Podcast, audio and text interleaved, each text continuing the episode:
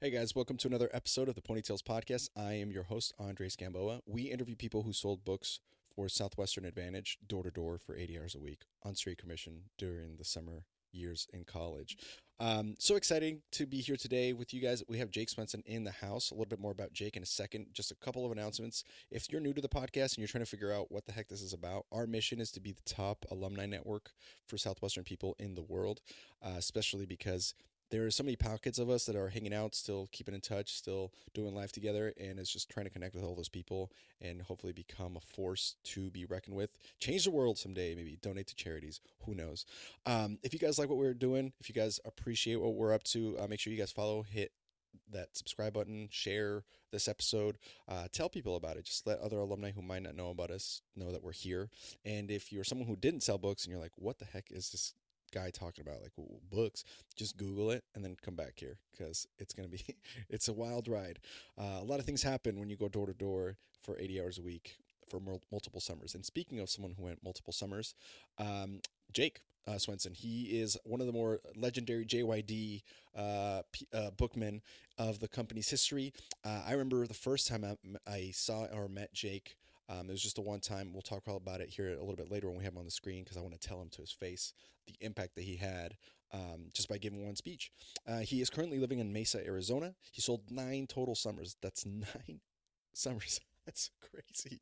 Uh, with the JYD organization from 2005 to 2013, he went to school at St. John's University, originally from Staples, Minnesota. He currently is the founder, president, and head of sales of Genesis Power Solutions. His favorite Og Mandino scroll is number two. I will greet this day with love in my heart, which damn so good. A couple of really awesome highlights that I uh, I asked Jake. Um, that I wanted to share with you guys about who he is and, and what he did during his time with Southwestern is he was the number one or the number 11 all time units sold company wide. So out of 100,000 living people, he's in the top 15, which is pretty amazing. Uh, we've probably had an estimated of over 200,000 people who've done this over the last 168 years. So pretty not bad to be in the top 15 for that. Um, he was the number one all time JYD. Uh, for units sold. He was the number one rep worldwide across the board uh, in 2010, and he was the number two in 2007 and 2012, which is my first summer uh, and the first time I remember seeing him and talking to him. So super excited to have him here. He went on to North Star Alarm, and he was the number one rep in 2017. Uh, he had the company record for 81 alarms sold in a single month, uh, one single month, and then in 2020, uh, the year of the Pandy, uh, he founded Genesis and with his brother Pete, who also sold for four summers, and third partner Adam, uh, who he met at North Star.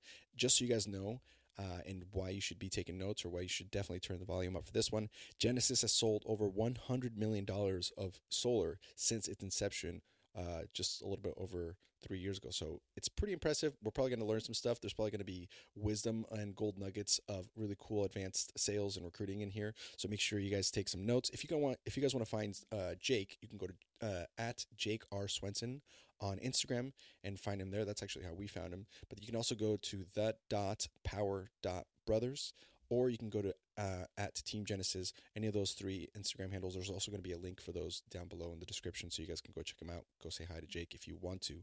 But when I come back uh, after this quick word from our sponsors and our little jingle, we'll be on with Jake. So we'll see you in a bit. Thanks, Andres. You guys, part of the reason why I wanted to promote Southwestern Real Estate as a part of this podcast is because this podcast is really honest about the book experience. It has a variety of people who are on here who are talking about what really happened with them. And the truth of the matter is, we all know there's some goofy stuff that happens when you're selling books. Some of it's not so great, some of it's just absolutely life changing. What we wanted to do is take those fundamental building blocks and grow that up into an adult version that people can really take to the next level of their maturity and their mental health. And that's how we have built Southwestern Real Estate is taking the best of the book field and growing it up to fit adults. Awesome. Hey guys, this is Pedro Vega with Cardinal Senior Benefits. I'm talking about leads today. Okay, leads are, are a, a system for getting in front of people. So we're not just working harder. Obviously, we all know how to do that 80 hours a week, yada, yada, yada. But working smarter. You know, instead of spending 70, 80% of our time just trying to find somebody, why not invest in leads that allow you to spend 60 to 70% of the time actually talking to somebody. It changed everything for me, changed my lifestyle, and I wouldn't have it any other way. So, guys, thank you so much for listening. I hope you guys.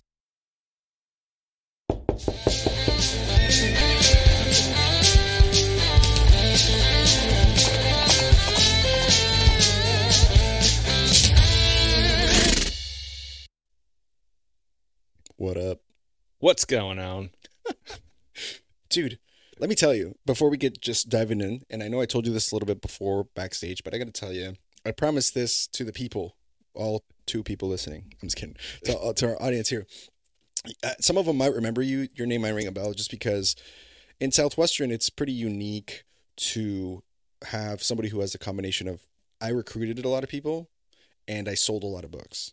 Like you had people who were legendary recruiters, you know, your Pedro Vegas, John Stewart's, uh, Zach Reisberg's, right? Really solid people, leaders. And then you had people who sold a ton of books, but their teams would be like two people and barely like getting through the summer.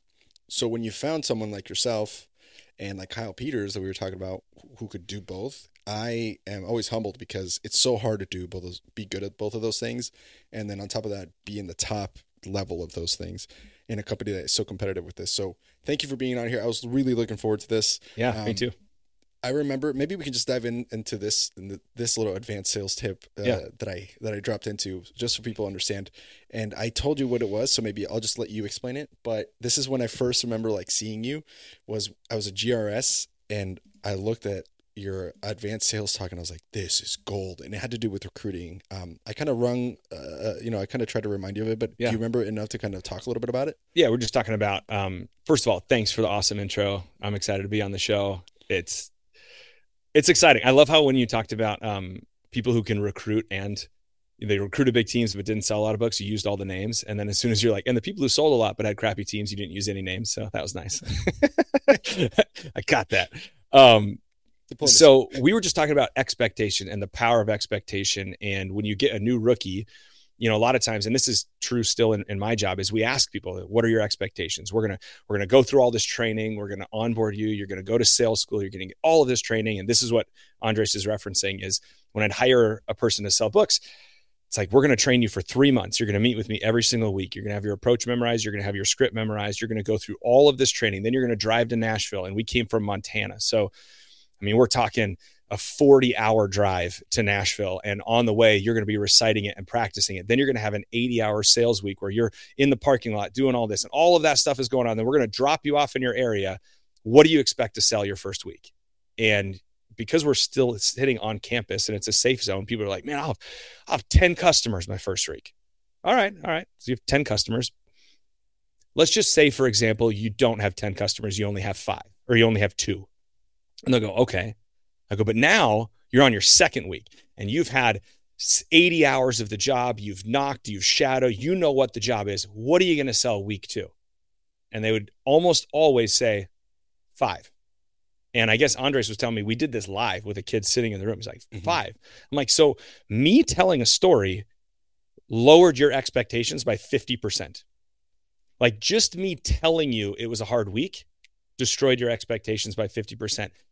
The power of our mind and context and our own belief in ourselves can be shattered just by someone telling a story. What do you think the doors are going to do to you? Like that's the power of self-talk, of having goals, of being unconditionally committed that I say 10, I'm going to get 10. And if I don't Yeah. get 10, so I was just talking about this today with some of our guys. Like when you set goals, there can't be emotion about them. You've got to have emotion to hit them. But when you say, hey, this week I'm going to go sell X, the only reason you say that number is so at the end of the week you can measure did I hit it or not hit it? And what do I have to do to get there? But you only change your number if something else changed. Like I said 10 and I missed it, but I also broke my leg. It's like, okay, well, maybe in that case we can lower your goal a little bit. But if it's just like, oh, it's harder than I thought, cool. So now it's 10, but you've got a lot more work to do. Do not change your goals. Let's go. That's dude, even just that. All right, it's been a good episode. Hey, thanks for being on. Yeah, man, it's been Let's a catch you guys blast. on the next one. Good to see you. dude even just that mentality like and, and for me i'll tell you what it, how it impacted me so my brother was sitting in on this and and this is actually how i recruited him because i we'd done the he didn't really do any of the training he was still in high school Mm. and he you know i'd call him and say hey have you practiced your sales talk and he's like yeah yeah yeah yeah like, but he's a high school kid you Yeah. know like and he was graduating early so he was 17 and so i flew him to grs And after seeing that part, I think it, it, it this right here, this point you're driving home, really shifted his expectations of what he was getting himself into. Mhm. And then all of a sudden he was like, "Oh, like you're doing you mean like you want me to do this, do this?" And I go, "Yeah." Yeah. Yeah. And so he went in and now he's a DSM. So good Oh, job. that's awesome. You did it. Well, Um, I finally I recruited I recruited a DSM. Uh, you did. You know what's funny? I when you say your brother was in high school, when I um Peter sold before I did, and I was working at my at a hospital. I was like cooking and serving food food for old people, and I was really good at washing dishes. He was gone that summer, and he couldn't. Here's what's funny: is uh, he definitely left his phone on because I remember calling him and he would answer it. And then I came out and sold, yeah, Peter. And then I came out and sold books, and he's like, it's like, don't ever turn your phone on. And I, this is the moment where I realized that okay, um, but I would call him and and he would send me pictures. And so I remember three pictures, and I don't have them, or I would have sent them to you. Um, one was a basketball hoop that was ripped off, and it's because his district sales manager, Mike Lippert, was shadowing him and helping him uh, sell and dunked a, a homeowner's basketball and like ripped this dude's basketball hoop apart. And they had to go back and give him money. And he thought that was pretty funny. And then uh, the other picture he sent me was just a pile of money. Like it was during delivery week. He's like, look at all this. It was like a pile of money. Yeah. And then there was a pie in the eye picture. And his recruiting of me, I don't know how you recruited your brother, but his was like, you want to come sell books? And I said, sure. I don't actually know if I knew I was knocking on doors until sales school. Yeah. Like, I don't think I even really knew what the job was. I was just like, I'm in and I memorized my sales talk. And Same. I, yeah, Yeah, that was Danny too. So Danny, when he and he and we we've told this story a couple times, but not I guess with, with this approach to it. But he was not prepped. I mean, he again he was in high school, and what was hard too is he. So in Nebraska, high school doesn't get out until like May thirtieth. Okay. At that point, I'm already in the field. Like I'm already knocking. It's Mhm. like week two. So I'm hoping this 17 year old kid is even going to drive from Grand Island, Nebraska to Nashville in one piece. He's, I don't know if he'd ever even driven on an interstate. Like, all right, just get to Yvette. Just get to Yvette and she'll take care of you from there. yeah, Um, but yeah, same. I mean, I think it wasn't until Sheridan McDonald was the one that did his sales school, and I don't think he realized exactly everything he was getting into, even though I told him, even though there was multiple times where I'm like, hey, here's what's going to happen. Like, this is what I did. Yeah. I'm not going to sugarcoat it because I was almost like negative selling him. Like, it sucks. Right. Um, but it, it- he his, he'll still say, I don't know if I knew exactly, exactly what Yeah. was happening until you, you know, until I get to Nashville. And then, you know, he had no choice but to stay because I was doing it. Yeah. he can't quit of me. Like, Sorry. I, it's, it's your brother. Come on, you got to get. But it's interesting. Does your brother ever tell you like? Does your brother ever tell you about how hard? Or I guess first, let me ask this: Are you guys close? I'm assuming you guys are pretty very close. close. We work together. We live together. We don't live together. We live two miles down the road from each other. Our kids go to the same school. We both have four year old twins. We go to the same church. Wait, you each have four year old twins, Yeah. So he ha- he has a bro. he has a boy he's a boy and girl twin that were born two months before our. I just do everything Peter does. That's that's that's just all it is. I just do it slightly better than him. That's our that's our whole life. He's uh you know he my mom had him. My mom had That's me. I was like, okay, I guess I'll be born too. He went to Staples Elementary. I followed him there. He went to St. John's. I went. He worked at the hospital. I worked at the hospital. He went to St. John's. I went to St. John's. He sold books. I sold books. We sold alarms. He had twins. I'm like, fine, F it. I'll have twins too. So that's Yeah. uh, He developed a personality, and you probably took his. That's what Danny did. yeah, You know, yeah. Uh, There's a that's a joke from uh, Hasan Minhaj. Okay. He goes, all the older siblings, they don't get enough credit. We went to war or on your behalf for mom and dad. Like when we we set the standards as far as like what the boundaries you can't cross. Right. You just never got in trouble because you were like, got it. Yep. I knew exactly what the not to kitchen do. on fire. Got Yeah. it or whatever. So he goes, but the thing is. I have a personality too, says my little sister. Oh yeah, where do you think you got that from? Me, the older brother. That's so what's just so up. you know, Yeah. I'm on Peter's side. All But, right. but it, it, th- so I guess the reason I was asking if you guys were close is because then it must have been hard for him because I remember, and I'm not a parent, so I don't know what this might be like. I'm assuming this is kind of what it was like to drop your kid off at kindergarten the first time. Mm. Um, but when you drop, I mean, he was 17. I drop him off at the house, and you know the older brother instinct, and we've been through life kind of crazy. You know that we we had to move here because we are going to get murdered. So we've like we've stuck together through these things. Yeah, it's a long story Okay. but uh we can get into that later if you want. But anyway, like, and then just dropping him off and then knowing exactly what was about to happen Yeah. to him. You know, it's hard. It was hard to drop him off. Uh, so I'm sure Peter remembers that day pretty clearly too. If he if he was the one that did, No, he's he put me in a different HQ, man. I don't even live with him. he didn't put you in his own HQ. What an asshole! dude there's a there's a i'll uh i can give you the abbreviated version but so when i whenever i'm we still do like uh we still work with college kids and so i'll do like a keynote speak and i'll talk about the 10 times i wanted to quit before i ever knocked on a door and i've got a whole like here's all the crap i used to call it my shit storm like that was how i described it when i was selling books um so we uh man, there's so many different places I could go on this, but he recruited me to hire me. I tried to quit on him the day before I left. You know, he he punched me in the chest. It's like, get your ass in the car. He knew exactly what it was. We got to sales school. On the way to sales school, I I ran over a tire and like ripped out my catalytic converter on my car. And so I had to ride with somebody else down there. I didn't have any of my luggage, none of my food. Like I had nothing. Uh, I get to sales school. Sales school was great.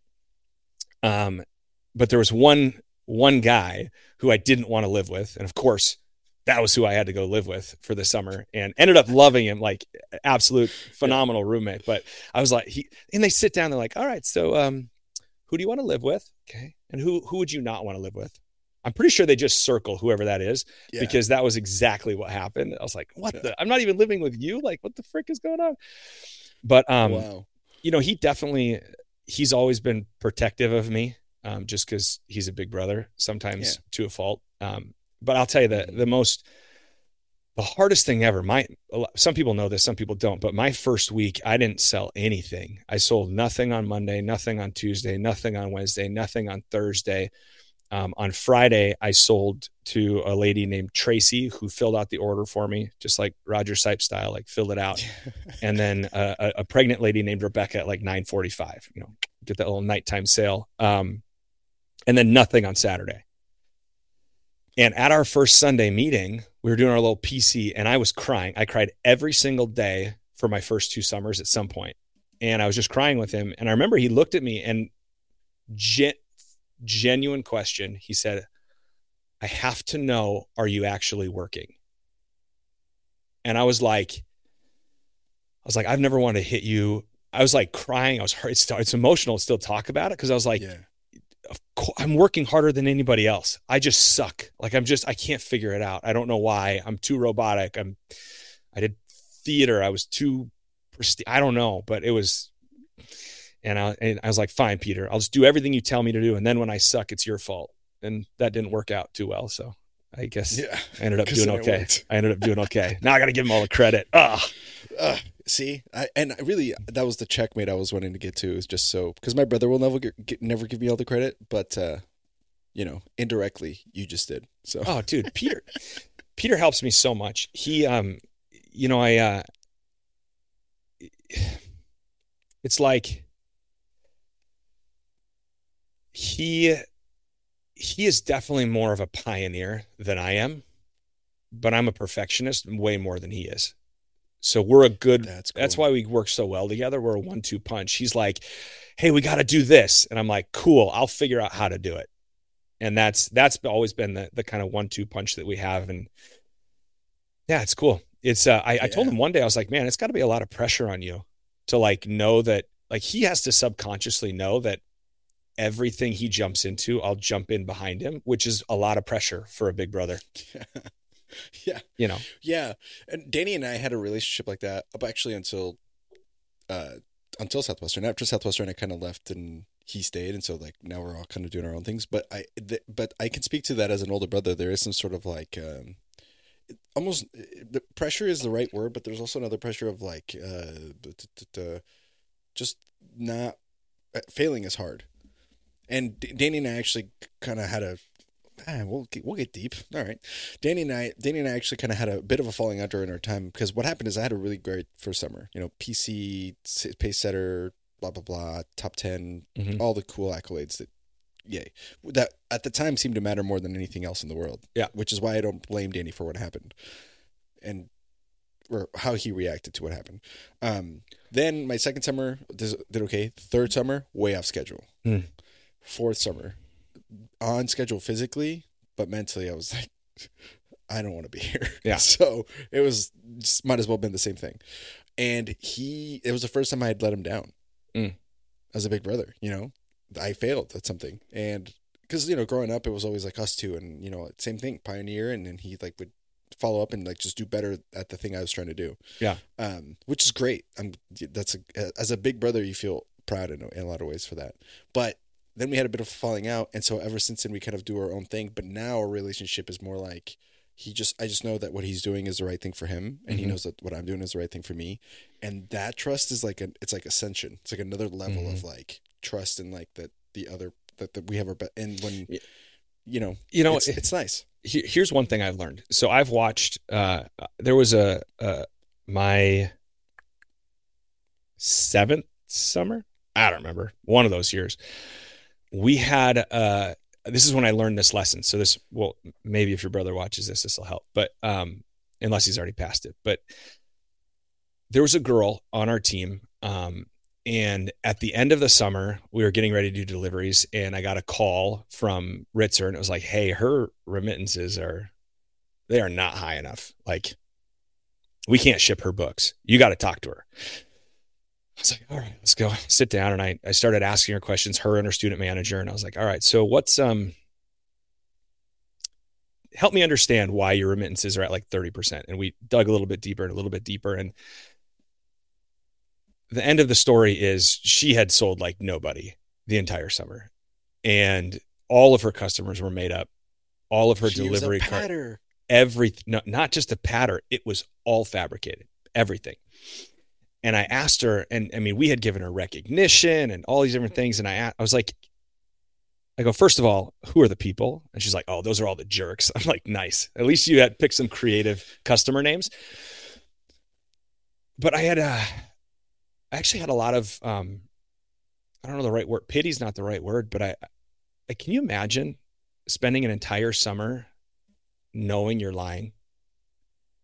Like the amount of pressure that you feel or somebody not quitting because they don't want to let you down like to do what you did and have a couple of off schedule summers but not quit and not throw in the towel and like the pain that you were probably going through for 12 or 13 weeks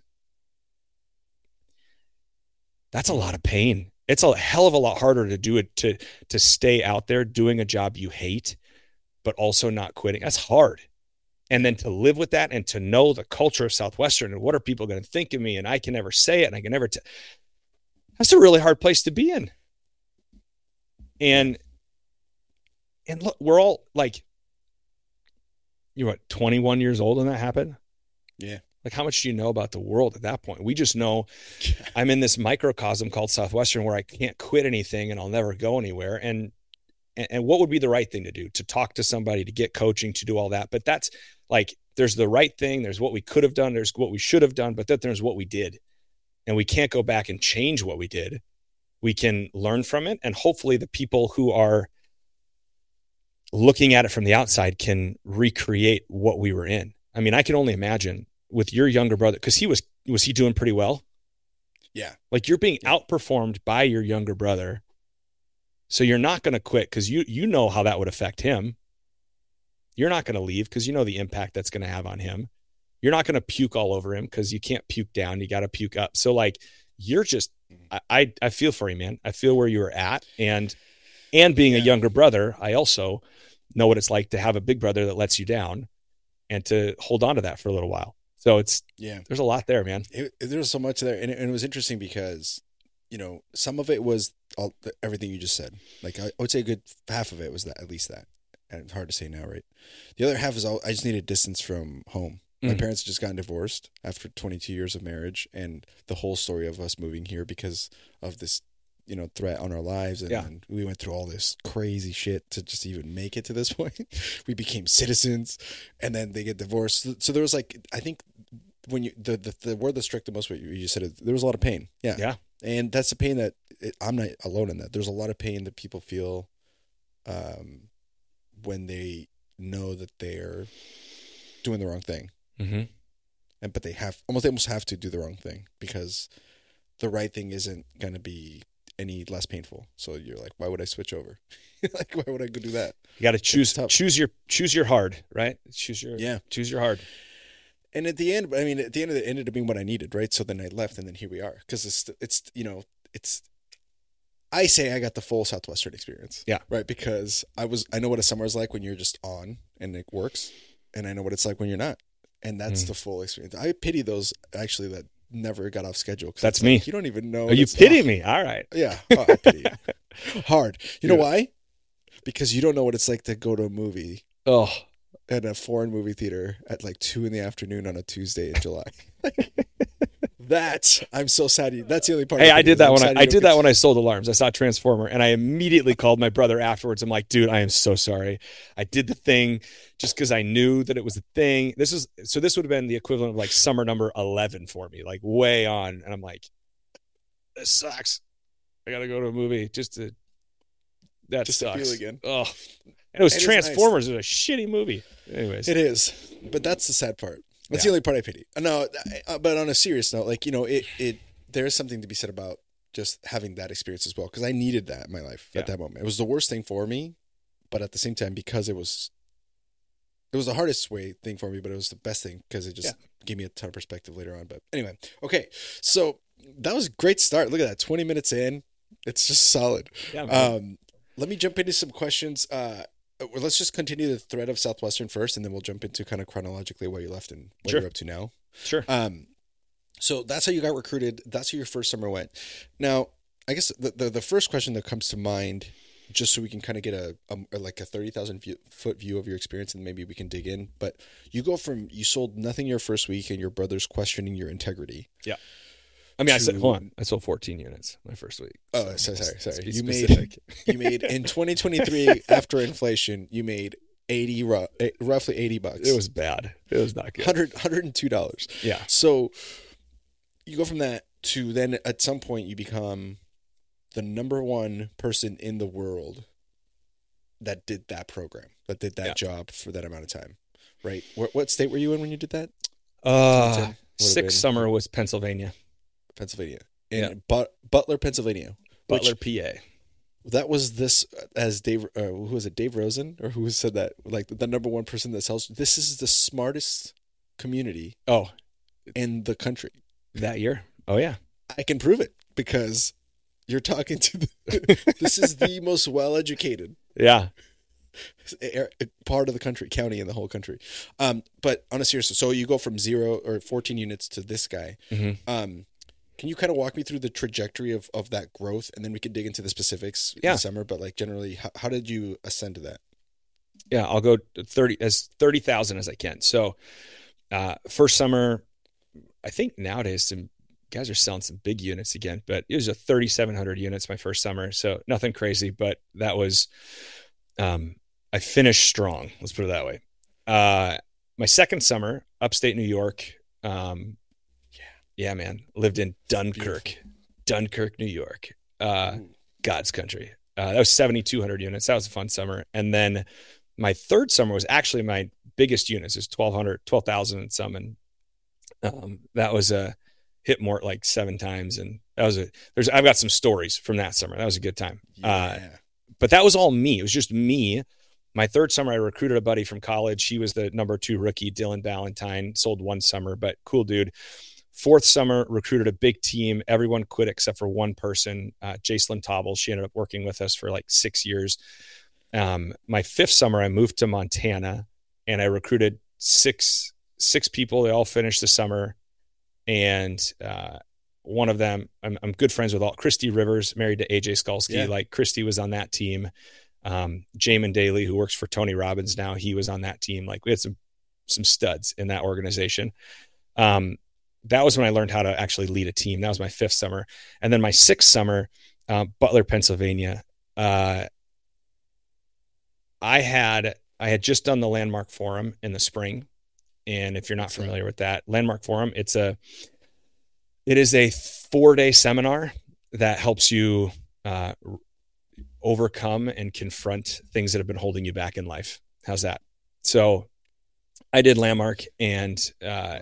I got very clear that helping other people and not having an inward focus all the time and actually caring about other people and not being so selfish, frankly, um, is is what life is all about.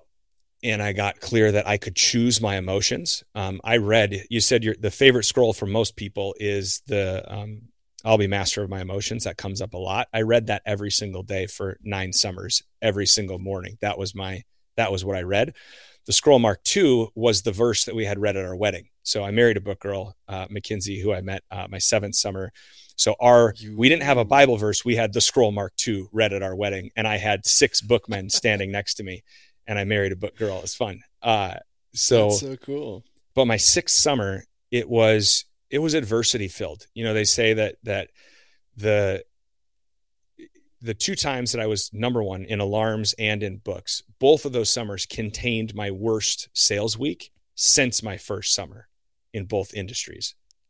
So during my sixth summer, my hmm. start was the worst start I'd had of any summer since then. I was so focused on everybody else. I was so like, my habits were awesome. I was selling hard. I was doing everything I could. I was in this ta- Cranberry Township, can't sell past 6 p.m. It was the weirdest little uh, Virgie had sold a crap ton of books there. So she's like, You're going to love Cranberry. And I hated Cranberry and um, terrible aftertaste. Just hated it. There we go. Uh, but I ended up, uh, you know, driving north and it was really a summer of living, living and working to serve other people. It was the first summer that I would say I was fully focused on service. My team, the, the customers that I had, I was having more fun than I'd ever had in the job before. My roommates were awesome. My HQ was awesome. I loved all the people that I, I was encountering. It was just, and it, I always say this, it's not, um, I didn't sell a lot of, I didn't have fun and get fulfillment because I sold a lot of books. I sold a lot of books because I was having fun and feeling fulfilled. Like that, that's the way that it works. And so I was just in a world of fulfillment and fun and grace and service and every single doorstep i remember telling myself like i am cool calm and confident. I'm about to meet the coolest person i've ever met. And i was consistent with that all summer long. So that would be hmm. what happened. That was a true okay. And we can get into the weeds of this too because um i love uh, you know we, we, we don't judge on units here although yeah. you are your units. I'm such a dude i'm such a unit head. I was i was just teaching self-talk to the the guys i work with. Like my best self-talk was when i started counting units and they had no idea what i was talking about. I was like i just start yelling random numbers in my car like 17 45 232 406 because i would count them in my head and then it would mess with me. So i'd always have like some kid shadowing me and they're like what is weirdo yeah, dude, I know. Hey, I know my best day in units. I know my best. Like I know all of that. It just won't go away. Good. It won't good. go away. Good. Good. That's that. I mean, I, I remember all those things, but I can't imagine what it's like to remember the, all those big ones. You must have had so many of those big ones. Uh, a couple. But when you were doing this, so okay, again, we don't care about units. However, it there it does say something about your ability to learn and grow. Yeah, in some way. So when we do have someone on here who went, who kind of has your trajectory of zero to boom, like we had Dave Brown on here. Yeah. I, you know, um, let's just talk about how how you were able to do that. Because there's also another aspect to it which is you were recruiting a lot. And yeah. I want to get into that as well. But from the production standpoint you know everybody's like everybody's goal who were, was in the top 10 worldwide that summer was i was going to be number one. Yeah. But why was it you like, and if you ask them all, it's like, oh, I knew I was going to do it, but it's like, okay, only one of you had to be right, you know. So yeah. like, for you, what changed? What really happened to like, like when did it click that that was going to happen, or that you could do that? I I don't actually recall ever writing down anywhere that I was going to be the top rep in the company. That's interesting. I don't believe I ever actually wrote that down anywhere. I wrote down my unit goals because I'm not in control of what everybody else is doing. I'm just in control of what I'm doing. And if I happen to be doing better than everybody else, then I will win. Cool. I mean, when I'm, uh, I, I, go dark. I go dark. I go blind. Um, at Southwestern, it was great because you never knew what anybody else was selling, so I could just focus on what I was doing. In alarms, we knew like there was a digital dashboard, the whole thing, and I could just see what was happening. the year I finished uh, number one in that company with a month to go, I I blocked a whole bunch of phone numbers. I coached Peter. I was like, hey, I don't want to hear a single number. I unloaded the app off my phone. I didn't check a single stat. Like I went dark for a month and it worked out pretty well for me. I'm I'm very competitive, but I I'm not competitive because I don't I like smack talk, but I don't like hearing smack talk. So doesn't I'm kind of weird like that. Uh as simple as it sounds, it was always just goal periods. It was always like, I can't do this all year. I cannot do this for the rest of the summer. I don't even know if I can fricking do this the rest of the week, but I can do it for another hour and a half. And that's what I'm going to do. And that was probably my most common self talk. Like, dude, I cannot do this another summer. I cannot. I can't. I, I don't even know if I can finish this summer. I don't even know if I can finish the week, but I can do it for 90 minutes. And there was, you know, my my last two or three summers, I probably called my mom or Peter every morning and just said, like, I don't want to, ugh, it's really hard. And there's a lot of other things I wish I was doing right now, but I'm here and I'm going to do this because I said I would do it. You know, uh, I'm going to bring this up against for people who are regular listeners to this. Yeah. I'm sorry. But you just said something that had, uh, I think, where I just, it just clicked for me what, what you just said. Well, there's a couple things. One, you remind me of Shane Hertig. So mm. like Dave Brown and and we had Dave Rosen on here as well too. So like some other other guys have hit big numbers, and gals have hit Yvette, and everybody's had a different answer to that. Yeah, like or like or at least nobody's had the same answer. Like uh, Dave uh, Dave Brown said it was he was it was thinking big, whereas uh, Yvette and and uh, Dave Rosen kind of said they were more prepared. You were more like Shane Hertig, where it was like I didn't even know it was number one mm-hmm. until we got to check out. I mean, I'll be honest. I knew I was number one, and there's kind of a funny right. story about that. That uh, I'd probably have to use the word "mort" a few times to tell that story. yeah. Well, I guess I guess uh, more for the is it, it wasn't like your target. No, like it wasn't like you didn't you didn't sit down at one point at GRS or something and go, all right, I'm going to be the number one. It was mm-hmm. more like I'm going to do this number, and if that happens to be number one, cool. Yeah. And if not, which is a different approach. But the, the what I find so fascinating about that is, I, or what I'm hearing more clearly from this is Eric uh, Plantenberg was on the show once, and uh, he, one of the things he said that was really profound was, uh, "I don't want to give advice to anybody because it probably won't work for most people. Mm. Not because it's like I'm so cool, but because where I was and who I was at that time, that year, at that place." Is a whole different person than most people listening. So mm-hmm. the advice I give might actually hurt or not even help at all. And so this is what oh, I yeah. did. But what you said was really interesting. I think it had more to do with your self talk because the training I gave Danny, the only training I ever take credit for really giving Danny uh, that was good was about self talk. He goes, oh, yeah. listen, I told him, I was like, listen, at sales school, you're going to hear people say shit like, liquid sunshine for when it rains or I'm the best. Yeah. Or and the deal is you're not emotionally intelligent enough to be able to handle the lie that you're going to be telling yourself. Oh yeah. So don't I'm having a great like day. No, you're yeah. not. Like, no, you're not. Yeah. You're not.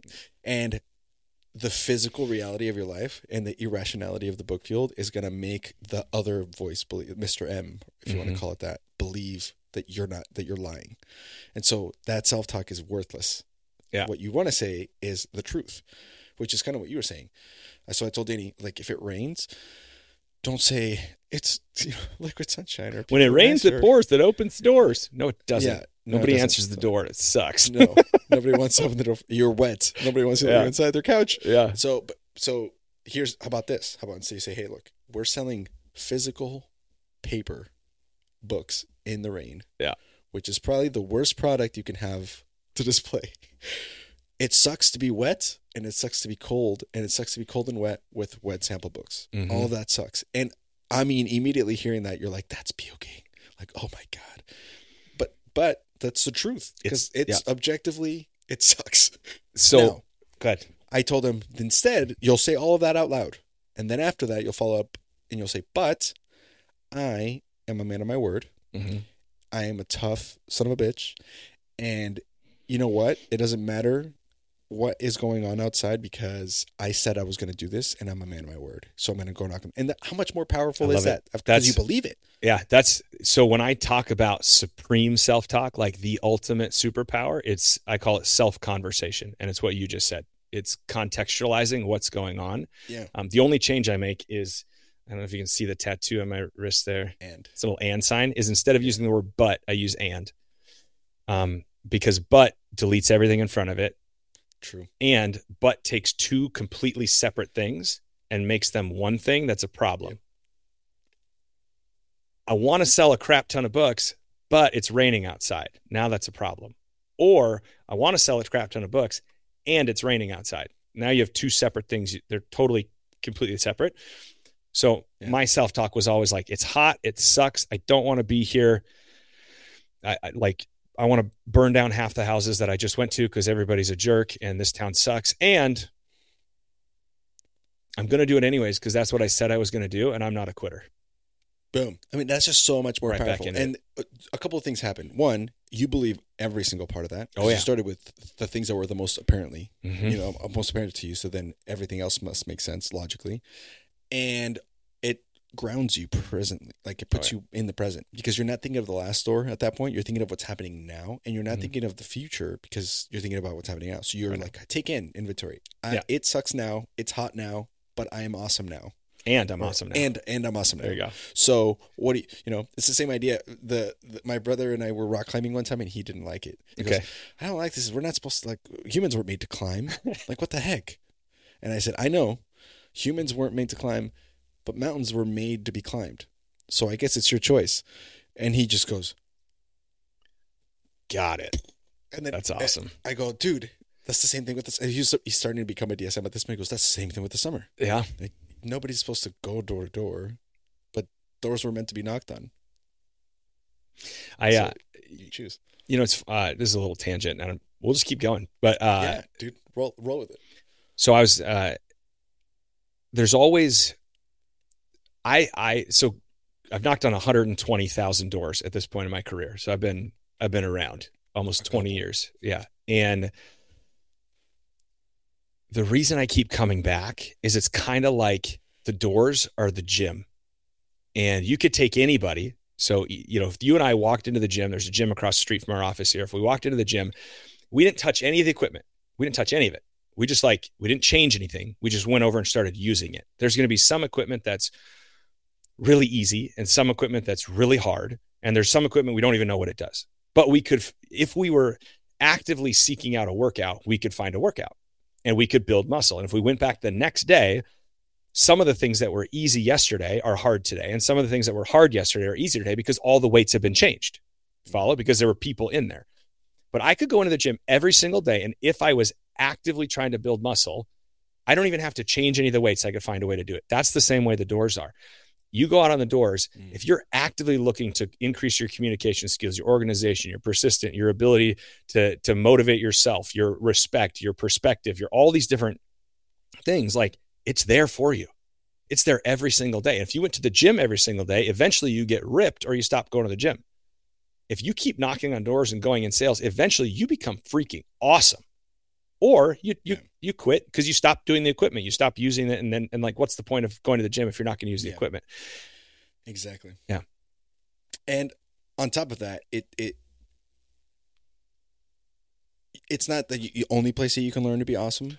I does is 100% it agree with takes- that, yeah. It just takes it takes it's it, it probably takes the same amount of time. It's probably something more along the lines of like by the time that you've had, I don't know, ten thousand conversations with ten thousand different people, Yeah. you have generally become aware of social cues or communication skills that Completely are agree. above par, above Yep. par, right? Cool, or below par, I guess, depending on how you want to score. But anyway, above average. Yeah. So the question then becomes, how quickly can I go see those ten thousand people? Well, when you go door to door, pretty quickly. you can do quick. that in a, in a few months if you really busted it, right? Yeah. So it's just to get to that benchmark, and it's that and. The beautiful part about the book field is generally speaking, like 99%, it's the great equalizer, right? Oh yeah. because there's people that sold a lot of books that were tall, that were short, that were skinny, that were fat, that were brown, that were Yeah. white, that were men, that were women. Like it, it, it, it doesn't discriminate in a lot of ways. I'm sure there's ups, whatever. I don't mean to I got you. overgeneralize, but you know, overall, like, like you said, anybody could figure it out because it's just about doing the damn thing. Yep. And most people just don't. Preach. That's it. That's All right, now we can end the episode. All right, everybody, see. dude that, this is that's, that's awesome i, I love I, i'm relating a lot to the to the mentality and maybe this is why i connected so much with that advanced sales because i was like this guy sees it the way i see it but you're saying it the way i can't say it so Oh. like I, I appreciate that Yeah. um with with with this one more thing about the growth and then we can kind of dissect the summers is on the recruiting side of things Mhm. when you were when you come back did you have the same trajectory as far as like my first you know my second summer i brought one person and then eventually a big team or were you Mm. always naturally Mm. like a good recruiter or No. how, how, how did that side of it go No, I was not a good recruiter. I so I'm actually I went to school for theater and math, and would never have seen myself in sales. Uh, I got I got tricked in. Yeah, i was in show choir and minored in math and majored in economics that's right. I, I got your brain bro i got you And- I, And people would be shocked to know this. I'm actually I, I I've tried very hard on all of these like, are you an introvert or an extrovert tests? I'm not an intro I'm not an extrovert. I'm actually an introvert at heart who's just learned how to perform and turn it on and like it's weird. I would love to just sit in a room and read a book and that's kind of like that fires me up. Um unless I'm on stage performing because that also fires me up, but it's also very lonely to be on stage, right? Like when you're in front of the room, you're not actually with all those people. You're by yourself. Um Yeah. Anyways, I feel you first time I tried recruiting, uh, I tried recruiting my friend Dylan, and he said, "No way, Jose." And that was it. I kind of gave up on recruiting. My second summer, I didn't recruit anybody. Uh, then after my second summer, I made like thirty five thousand bucks, and I went to uh, I studied abroad, and I saw Dylan, same guy, at a bus stop in England because I was going to go visit him. So we're like at a bus stop in England, hadn't seen him in four months, and he goes, "So how'd you do this summer?" Just like Dan says, and I was like. 35 grand. He goes, damn it. All right, I'll sell next summer. So that was my first recruit. And he outsold me, and sold 5,000 units this first summer, like stud on a bike, just wild. Um, and then my fourth summer, I recruited five people. Everyone quit except for one. Sixth summer, I recruited seven people. One quit, Caleb Harrington. I cried my ass off in the car. That's the only time I've ever turned my phone on in nine summers during the day. Sorry, there's two times I did it. One, I was having an allergic reaction, and I called. Uh, I called um, Annette McRae, and she said, "Oh, baby, you got to go to the doctor." I'm like, "All right, I'll go to the doctor."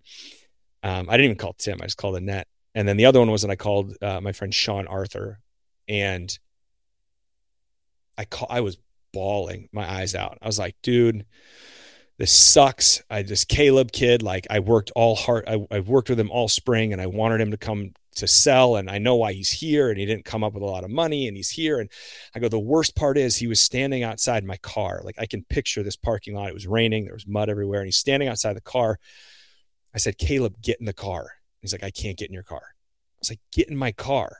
He's like, I can't get in your car, Jake. Because if I get in your car, I'm going to stay and I really don't want to stay. And I was like, get in the car. He's like, didn't get in the car. He drove off, and I was like, mm. and I called Sean. I'm like, dude, he, I shouldn't be. First of all, I shouldn't be calling you. Second of all, I am so mad. And I just like bawled and talked to him. And and Sean, he goes, Jake, I got to tell you, man, this is the first time I've ever heard you care about somebody else more than yourself. I was like, oh, he goes, you're going to be a great leader. I'm like, well, I just called you during the day. I'm going to fail at life. Shouldn't turn my phone on. And uh, he's like, just go back to work, man. So, so that that was my summer where I learned to to really. That was summer number five. I learned to care about people. There was a day I I called Tim on my call schedule at three in the afternoon, and I'm like, dude, I don't feel like working. And he goes, your feelings get back to work you're leading people now. Sometimes you just have to work even if you don't want to. And that was a tough lesson to learn. And so then my sixth summer coming to my sixth summer i had all of these lessons in leadership. And i was like i i had you know i'd done landmark and i learned you got to care more about people than you care about yourself. And so i was so invested in learning about people. That summer um was that no it was summer number eight that that happened. Nope summer number six. Yeah summer number six. I had one person go home. I had 13 person team. I only had one person go home. And uh you know it was a decision sh- her parents and i made together to have her go home. Um but that was a that was a pretty incredible summer in Pennsylvania. Um, my seventh summer had my biggest organization, but I was a totally self entitled piece of crap. And at the end of that summer, they all quit. And before my eighth summer, I basically had to completely rebuild again. I had four, maybe five student managers that were still with me instead of the 13 to 15 that I thought I'd had. So when you met me, it was after building something, self destructing it, and then building it again. And um, mm you got to have that. You got to have the setbacks to. Yeah, who's someone said you got to have setbacks. Well, oh, this Joel Osteen, right? Setbacks are setups for a comeback. I'm like, okay, thank you, Joel. There you go. There Ooh, you go. that's good. Write that down. But that is, um, that's good. at any rate, that's what happened. And then, so it's been a it's been a, a learning process and uh, leadership for me and and people for me has always been the harder part of the job. It's easier for me to be alone selling stuff and looking at numbers than it is to take the time to listen and actually invest into other people. Hmm. Oh, I was going to ask you, like, what, what, do you think came easier for you? But it sounds like it was the sales. Oh, sales is way easier for me. Sales and like sales coaching, way easier for me. Um,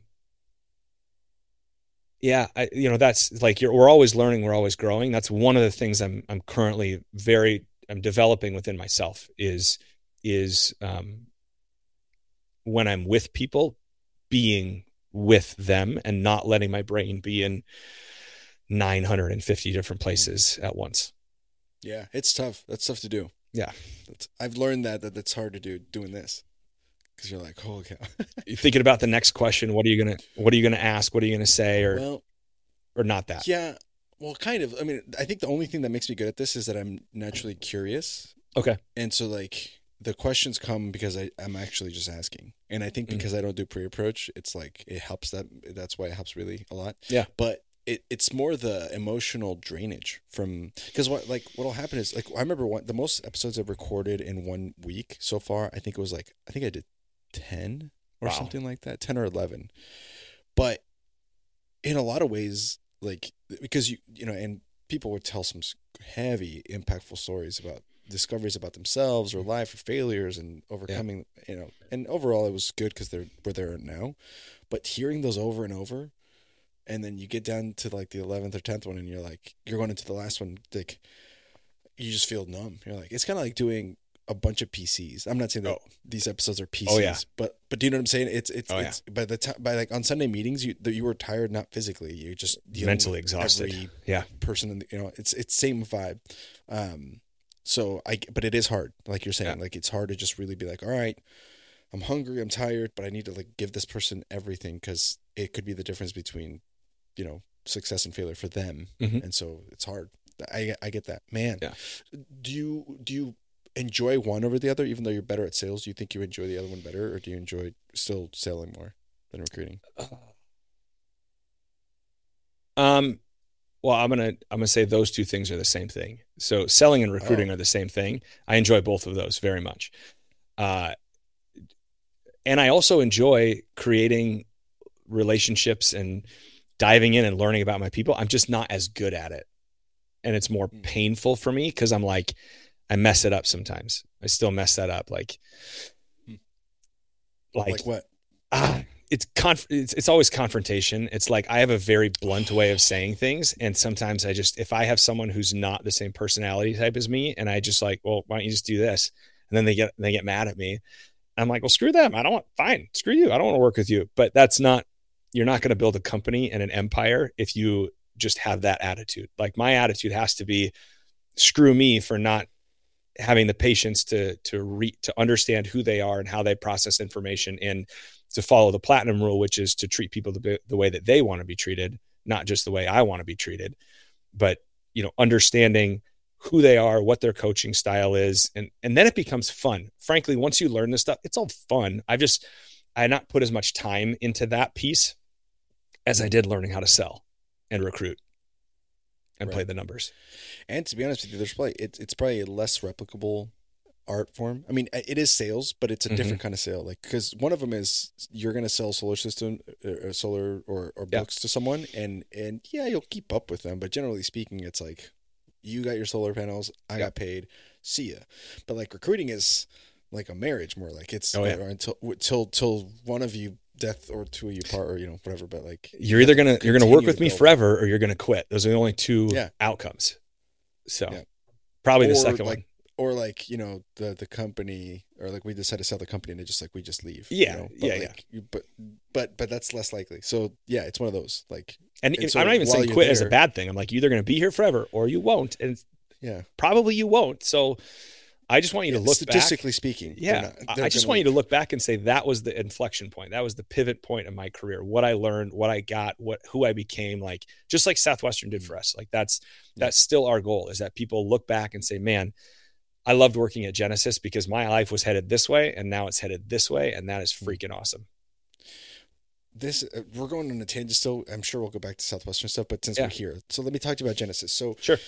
A couple questions on this that i found just really impressive or or found really curious is one i mean we got to talk about your track record since 2020 and your i mean that's pretty huge growth so Yeah. can you shed some light on, on on some of the like the secrets behind that or some of the things that you guys are catching yourself doing right to enable that Yeah. Um, excuse me. oh, dude, it's all that's great Jan. Pound That's another great. one of these Celsius. Uh, yeah dude so we the the I believe the deck was stacked a little bit for us um, when we got into solar because it was Peter and I, and we've been recruiting and working together for a very long time. We've been, you know, he and I had been teammates for seven years in the alarm industry. We'd sold books together. We've been best friends since we were toddlers. So, and we both had the framework of Southwestern. We both believed that you you you sell people on a vision and then you help them to better themselves. You create goals. So like the foundation of of what we've been doing, we'd already been doing for 20 years or for 17 years, if that makes sense. Mhm. So it wasn't like we were both working at Papa John's and decided to start a solar company. That'd be a very impressive story. We were already in the business of recruiting and knocking and selling. We just changed the product. And there's a book by Keith Cunningham called The Road Less Stupid. And we read that right away when we started the company and it talks about paying the dumb tax. And I bring that up because we paid a we have paid a lot of dumb tax in the last 3 years. Like a lot of dumb tax. Where if we go back and we're like let's jump in a time machine, we're the only people in the world that we'd go back to COVID.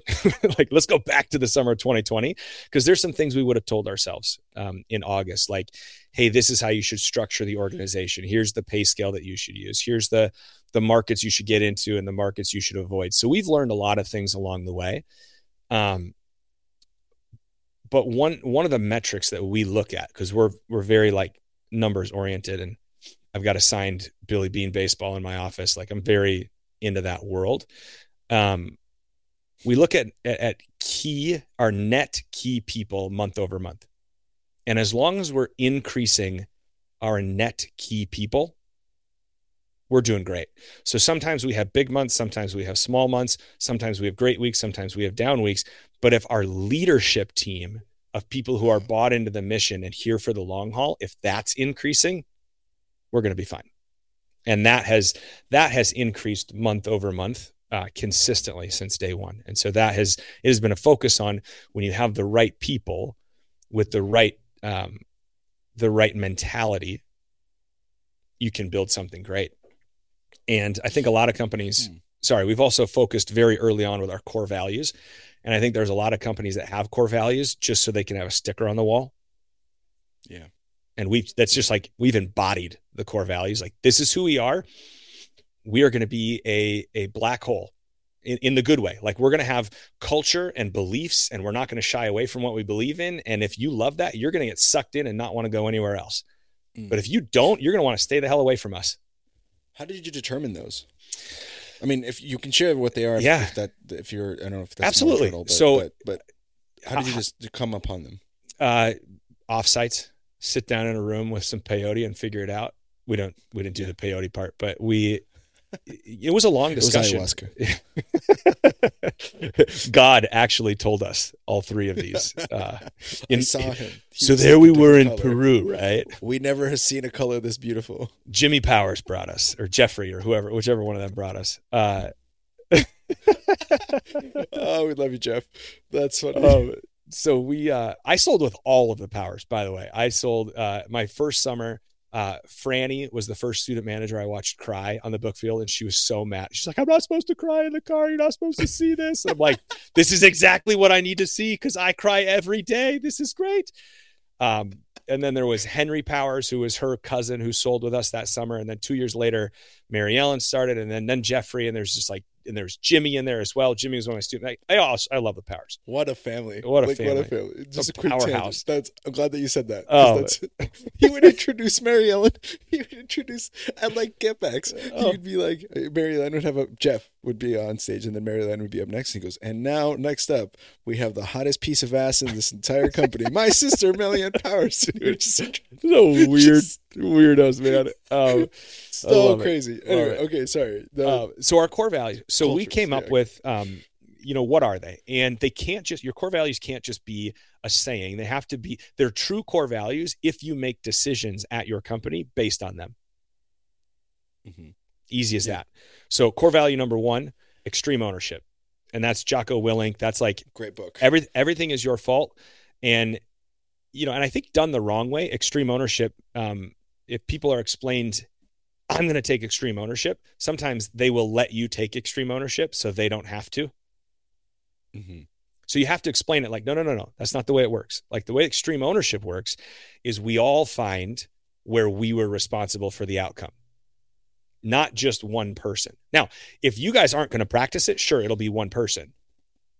Did you watch the show Right. succession? Have you seen that? Yeah. did you watch the whole thing I got. I'm like four episodes from the final. okay i don't think i'm gonna uh, i don't think i'm gonna ruin anything but there's a Honestly, at this point, I, I th- dude you have to watch it it's like a little bow on the top it's so good um all right, okay, I believe you. so but there's a scene where where Kendall is talking to um Roman and Roman like messed something up.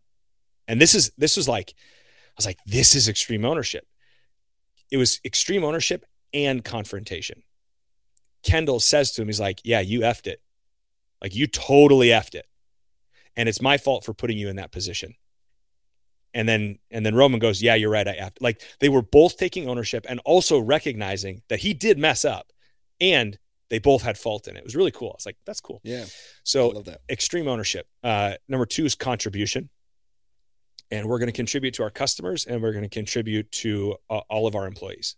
And sometimes that means we take a phone call from a competitor who had a system installed on their house and it's not working and they somehow called us by accident and we spend 45 minutes fixing it. And it's not even our customer right? That's we're going to contribute to them any way that we can. When we have people on the team who uh, you know we want like this is we want them to leave looking back saying genesis made a contribution on my life. And for our customers whether or not they buy from us they're going to remember us and it's our name on the billboard and we're right in our own community and we see these people at church and we want to make sure that they're left with a smile they're left in the good mood. That's contribution. And then our third one is sustainability.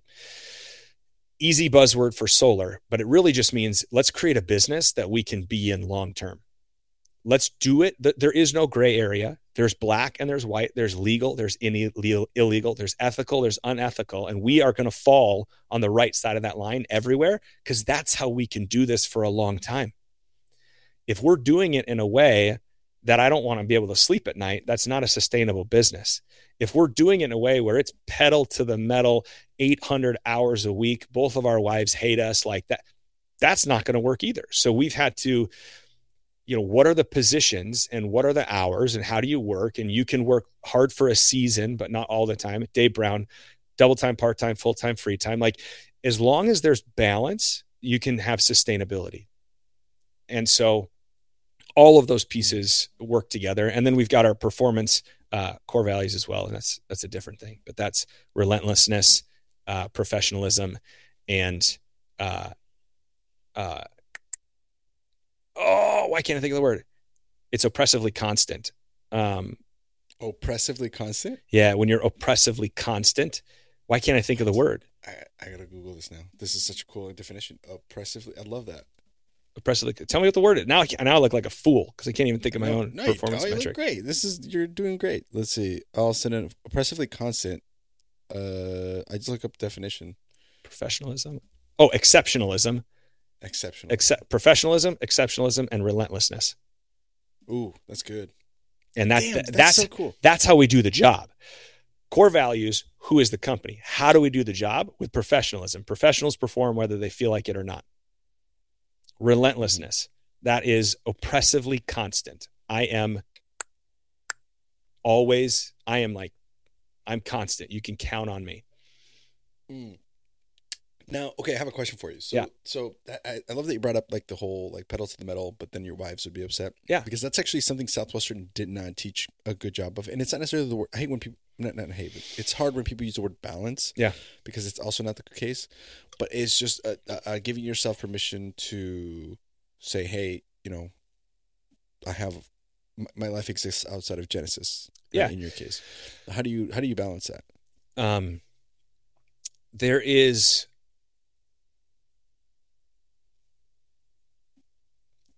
the ideal of it, the idea of an ideal schedule is something that you can can look at because whether or not you have a schedule, you have a schedule. And a lot of people are afraid to schedule out their time because they're worried it's going to compress them and oh, it's going to be so constricting because I know exactly what I'm supposed to do it all the time. It is absolutely freeing to know what I'm doing all the time because instead of working you know at 60% 100% of the time i work 100% for 60% of the time because i know exactly what i'm supposed to be doing like my day today from you know 8.30 when i got here all the way till 5 o'clock when i leave every single minute is accounted for and i'm going to pour in every single minute that i have because i'm away from my wife i'm away from my kids and if i'm going to be here like goofing off that's that's a slap in the face to her like that's so rude to her if i'm going to sorry, hon, I'm going to be away from you and I'm not going to be doing my best to provide for a family. Like that's, that's just rude. And so when you take that perspective into it, because I sold for a few summers, uh, you know, while I was married and while I had kids, I was out in the field still. And it's like, if I'm going to be away from them for two weeks, I'm going to break freaking records because what, what else, why else am I out here? And, Whew. and so when you take that mentality into it, now it doesn't mean I'm not busy. I mean, right now I, I, I do that schedule. I go home, feed my kids, swim in the pool, put everybody to bed, and then I'm working from eight o'clock to eleven o'clock most nights.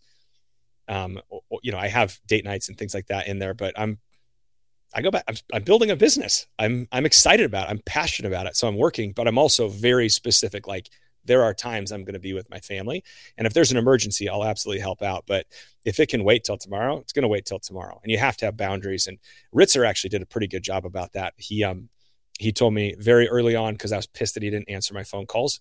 And he goes, Jake, this is for my convenience, not yours.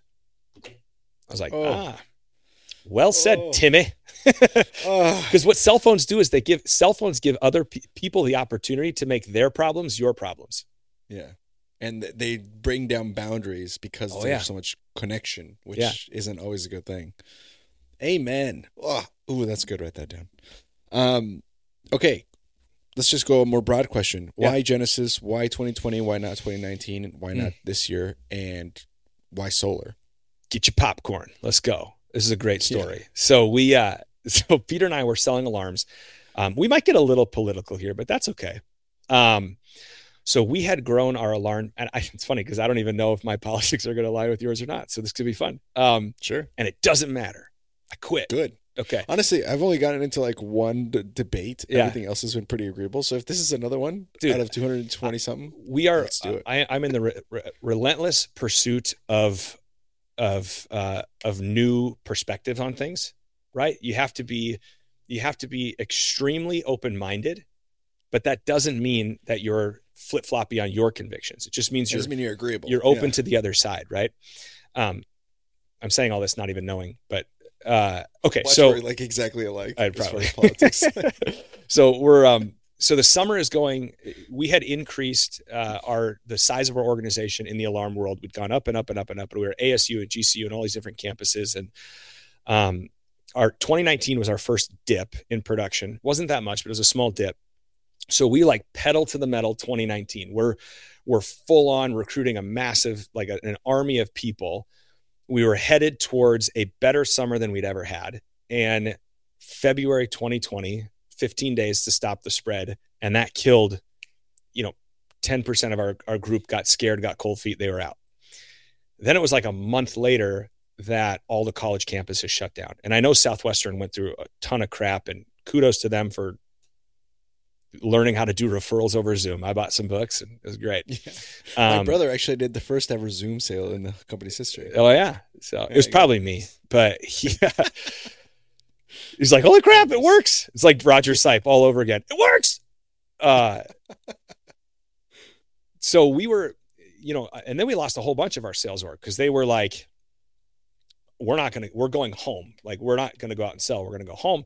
And we didn't know, could we sell? Could we not sell? We definitely were going to take our team to Texas because we knew like they didn't give a crap. So we can go to Texas, go to There was real footage of people throwing parties. the country of Texas. So we uh, went to uh, Texas, US. Okay, so we went. So we ended up our team dwindled from God, I want to say 130, 150 people to like 70, 70 ish. And we had a team in Houston and a team in Dallas. Peter and I looked at each other and we're like, hey, look, it's probably not going to function without us there. Like they need somebody there. They need someone to lead the charge. Let's do this. You take two weeks on, I'll take two weeks on. Like we'll go back and forth. We'll live in the Airbnbs. We'll run a sales school. We'll do the whole thing. So we were in Houston doing a sales school, and we had 25 guys in a room together doing execs, jumping up and down, all sweaty. Day three of sales school, one of the kids starts coughing. Oof. We end up, everybody had to get COVID tests. Everybody had to get blood tests to see if we had antigens, the whole thing. Not a single person tested positive except that kid. And there were 30 guys in that room. 15 of them said, We're going to go quarantine at an Airbnb for two weeks. The other 15 said, I don't know what the f- you're talking about. I'm going to work. The quarantine kids, most of them quit. And and it was also the summer of love, right? Like peaceful protests and cities burning to the ground. Yeah. And we're selling in Dallas. Great to sell alarms in Dallas, by the way, when the city is on fire. Um, Yeah. when security seems to be at risk. it was a great sales pitch. Like, hey, hey, the reason I'm here is you see the smoke over there? Okay, got a place to sit down. So it was a great, uh, great sales pitch. But our team got smaller and smaller and smaller, and it was basically 40 people. And so it was the middle of July, early, or sorry, late June. Um, Peter and I are at this Airbnb in Arlington. We're both out there. It's our crossover time. He's on the phone with his wife. I'm on the phone with my wife having identical conversations, but because of bro code, not telling each other what's going on. Sure. So I'm out and I'm talking to my wife, and she's like, she's like, I'm, I'm pregnant. We've got the twins at home. Like, there's crap going on in the city. There's still this pen. Like, what are we doing? Like, what are we doing? How is this sustainable? How this is where sustainability comes from, right? Like, can, would you ever consider doing something different? And I'm like, no, I'm doing this forever. And she's like, I'm just asking if you consider. I'm not telling you to leave. I'm like, fine, I'll quit tomorrow. She's like, no, it's not black and white. Like, are you open to it? I'm like, I, okay, fine. I guess I'm open to it. Well, I guess Peter had had the almost the identical conversation. And we came in and it was like out of a movie, man. We're sitting on the king size bed in this crappy little Airbnb, like kids again, laying on the bed, staring at the ceiling fan, just both clearly out of a heavy conversation. It's like, dude, what are we doing?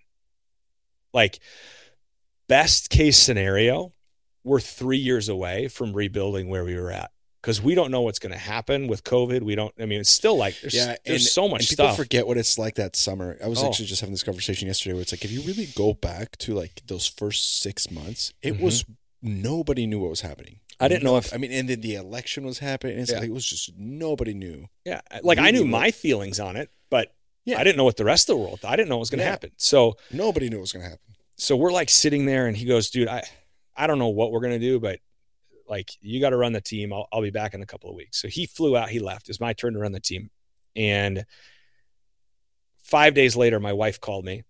It was Saturday morning. I was out selling, and she said, "I just pulled my back." She's pregnant with twins at home. Sheesh. she's like, "You have to come home." I was like, "I can't, I can't come home. I never turned my cell phone on when I was working. Like, I can't come home."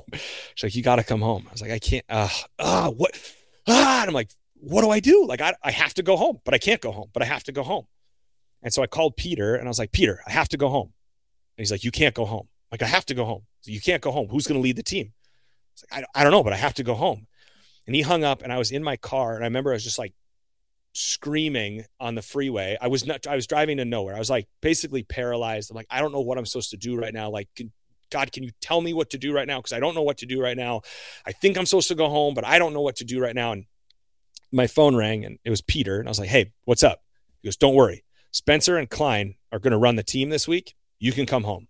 It's like, oh, thank God. He goes, oh, and we're starting a solar company. I was like, um, oh, what? Do what now? He's like, we're starting a solar company. I said, well, at least you can ask me. Do you want you ask me first? It's like, you want to start a solar company? I was like, sure. Now, what? What's going on? What are we doing? and we spent the next uh, three hours. I drove back to the Airbnb. I packed up all my stuff. I bought an airline ticket, got to the airport, went through security, went through all. I never hung up the phone the whole way. I learned everything that he had learned. I got home. What I found out is he left uh, Texas and he had a he had a call with one of his coaches. Uh, I think it was his Tony Robbins coach, and she just said, "Peter, if you could erase all of the sunken cost bias that you have into alarms, and you could just do anything, you could learn about any industry, you could jump into any one. What would it be?" He's like, "It'd be solar. It would absolutely be solar because I know too many people who have left alarms to go sell solar that I've never heard of again, which is weird because usually they like come back or they try to recruit you." He's like, "I just need to know what's going on because I think it's a pretty good industry." And he had gone back and he went through his Rolodex and called everybody he knew that was in solar. And he started asking questions and listening and understanding and shadowing and learning about the industry. And by the time I got there, he said, even if you stay at North Star and take all of my residual and take over the entire organization and you just stay there, I'm going to go sell solar. That's how convicted I am on the industry. And so I mm-hmm. spent a week learning about the industry, learning about the product. Man, it was when I switched from books to alarms, um, I had had a I had a decrease between summer number eight and number nine, and my commitment with Peter was if I decreased, I would watch, I would go shadow him selling alarms. And I, mm. he's like, "Did you increase?" I was like, "No." He's like, "All right, I'll see you Friday night." And I showed up two hours late, and I was super negative, and I shadowed him, and I watched him sell an alarm, and I remember thinking two things: one, I'm better than him, and two, I'm gonna crush it. and I went I went and followed. Brothers. I know. So I went and shadowed a buddy who was selling solar, and I thought two things: I'm better than him, and I'm going to freaking crush this industry. Like it is, it is such a logical sale because, yeah. What kept me out of solar for a long time is people were selling it emotionally, and they were selling a product that didn't exist. And there was kind of a sweet spot around 2020 where the tax incentives and the interest rates and all of those things had lined up where it's just this is what you're paying. Math. This yeah. is what you're paying. Eh, why wouldn't you do it? And it was just such a logical win-win-win for the customer, the company, and the sales rep. Like everybody was winning, and the not to mention the environment, all those things. So we dove on. We dove in. So I was I was the first sales rep at Genesis. We knocked on a door together. We I you know I had five sell in my first two weeks, working three hours a day in Birkenstocks. I was like I just made 10 grand Great. in two weeks. That's fun. And so then I was back out in the field managing the alarm team while also selling solar. I was like switching polos halfway through the day, but it was like an undercover agent. Nobody knew what I was doing. And so by the, and then I came back and I just started selling full time. And um, so I was setting and then I learned how to close. And then from there, we, we recruited a few different people. We didn't actively recruit our sales rep from North Star. We wanted to attract them not not strong arm them or or, yeah. or rope them in. We wanted to build yeah, something that they yeah. like. If you want to be a part of it, great. If you don't, great. Like this is what we're doing, and here's exactly how we're going to do it. Here's our core values. Here's what we stand for. If you want to live in the gray, you're not welcome. Like we're gonna, uh, there are gonna be people who join us who quit because they want to sell differently than we will let them sell, and that's uh, we're okay with that. So that was how we founded Genesis, August of August September of 2020. Where did you get political? I didn't think you got political. I just my, my opinions on like yeah, COVID and stupid and whatever. Yeah. yeah. Just, I, I, mean, I, think look, even listen, referring like, even referring to 2020 as the summer of love, I think some people would yeah, say. I just call it the year of the pandy, which sounds like a Chinese year, which yeah. it kind of was. It, it kind of. I mean, it's more and more. It's more and more looking the way it's always looked. Will be remembered for COVID, and COVID will be remembered for China. You yeah, I'm saying like it's uh, if it had been in Colombia where it got started, where I'm from, it would have been remembered for Colombia. It's yeah. it's not. You know, well, you know, like F two three four five that virus. Sorry, you probably know better as the West Nile virus because it comes from oh, yeah. West Nile. That's it. Yeah. Sorry, that's how that works. That's kind of the idea. Yeah. Yeah. The Wuhan. Yeah. yeah. Yeah. But uh, you know, you know, uh, um, on that, just for you know, because if someone's listening, like, I can't believe they sold during COVID. It's like, listen, they sold Dude, a place where people Nobody cared. To, I had Yeah, three people all summer that were like, "Hey, you know, there's a pandemic." I'm like, "Yes," and I'll go to the next door. Like, whatever. I read a tweet about that, I think, and then you just move on. Yeah. But if you were doing it in Portland, now you're like, I see why people would be upset because it's like Totally uh, different. Yep. They don't want you here. Yeah. For well, they don't. Yeah. Anyway, but it makes sense. It Yeah. makes sense. I mean, I, I look at that. We agreed. I figured we I, would. th- I thought we were like going into this like. like you No. no. to say something like heavy. I'm like, all right, No, no, sauce no, it no, up, bro. Let's go. And and Um, so I'll I'll say this too. I so Peter and I have talked about it. Like, we're not going to shy away from our beliefs and sugarcoat things. Like, Yeah. People are going to like you for what they like you for and hate you for what they hate you Yeah. for and it's and that was that was like a superpower selling books right? Because a lot of people when they sold books they put on a persona and they had their like hey i'm supposed to catch the homeowner. I'm guessing that's you. Yeah i was just down talking with mike. Selling book and they had all these weird mannerisms. I'm like because it's easier to be fake and rejected because then they're not rejecting you. But if you're yourself and you're authentic then it is you. Like sorry. You got and you got to learn how to handle that So good. I was just I do stand. I don't know if you know. I do stand up.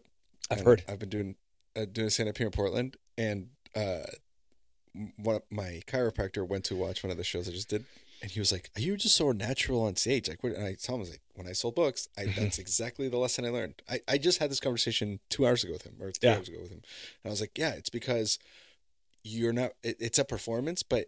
Because you have to be on, so there's a part. There is a part of it that is a performance. You Absolutely. have a script, so Yep. there is like, but the the the skill is, and maybe it's an acting skill, but it's like you become, or it becomes you, and you don't become it. Mm-hmm. Is the, right. So you're saying the same words that you know Susie's saying, but Mhm. because you've internalized them, and so now you don't think about the words, but you're just thinking about the person, Yeah. caring about them. but You just know that it, it. That's the of all the top sales people, that has almost been the most common yeah thread is something along the lines of I just figured it out how to be myself in the book field, and that's how I sold a lot of books dude Mm-hmm. it's people liked me. my sixth week summer number one i was sitting on the floor of this lady's house and it was her and her daughter on the couch and god bless the candidness of a 12 year old she looked at her mom halfway through my uh, uh, my uh, sales talk and she goes he kind of sounds like a robot like out loud in front of me and I, I absolutely did. That's why I sucked. I was not Yeah. being myself. And and then I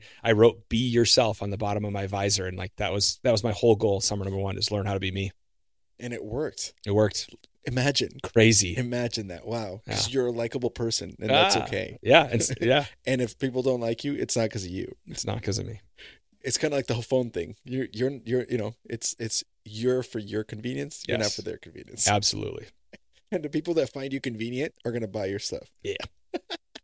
Let's all right. Write that down.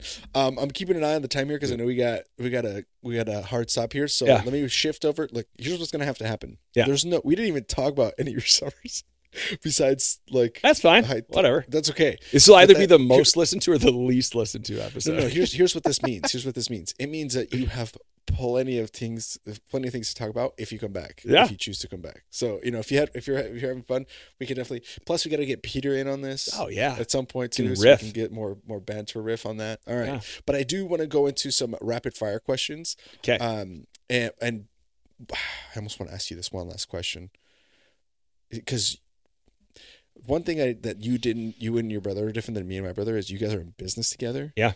How have you before rapid fire? Can I ask you about like how, how have you found that? Like, is it how do you make it work? I know you said he's the pioneer and you're the perfectionist, but there's Yeah. got to be. Does it ever like the family ever get in the way, or like how does that?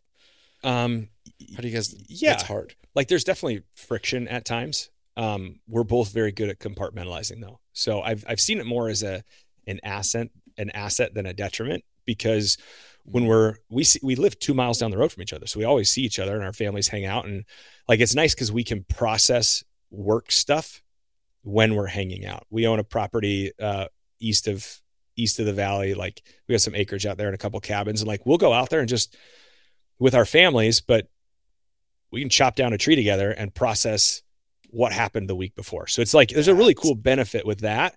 Yeah. Um, but there's other times where I'm like, I just want to punch him in the face right now. But then we still have dinner together because whatever for the benefit. Like, so For there, the kids. yeah, there have for the for the kids. It's like there have been times where I'm like, dude, I just, oh, I'm so, fr-. and I know that he's frustrated with me, but we're also we don't let that stuff fester. That's one of the things that our, our relationship has done really well is we'll call it out. Like we'll see each other at work and something awkward went down.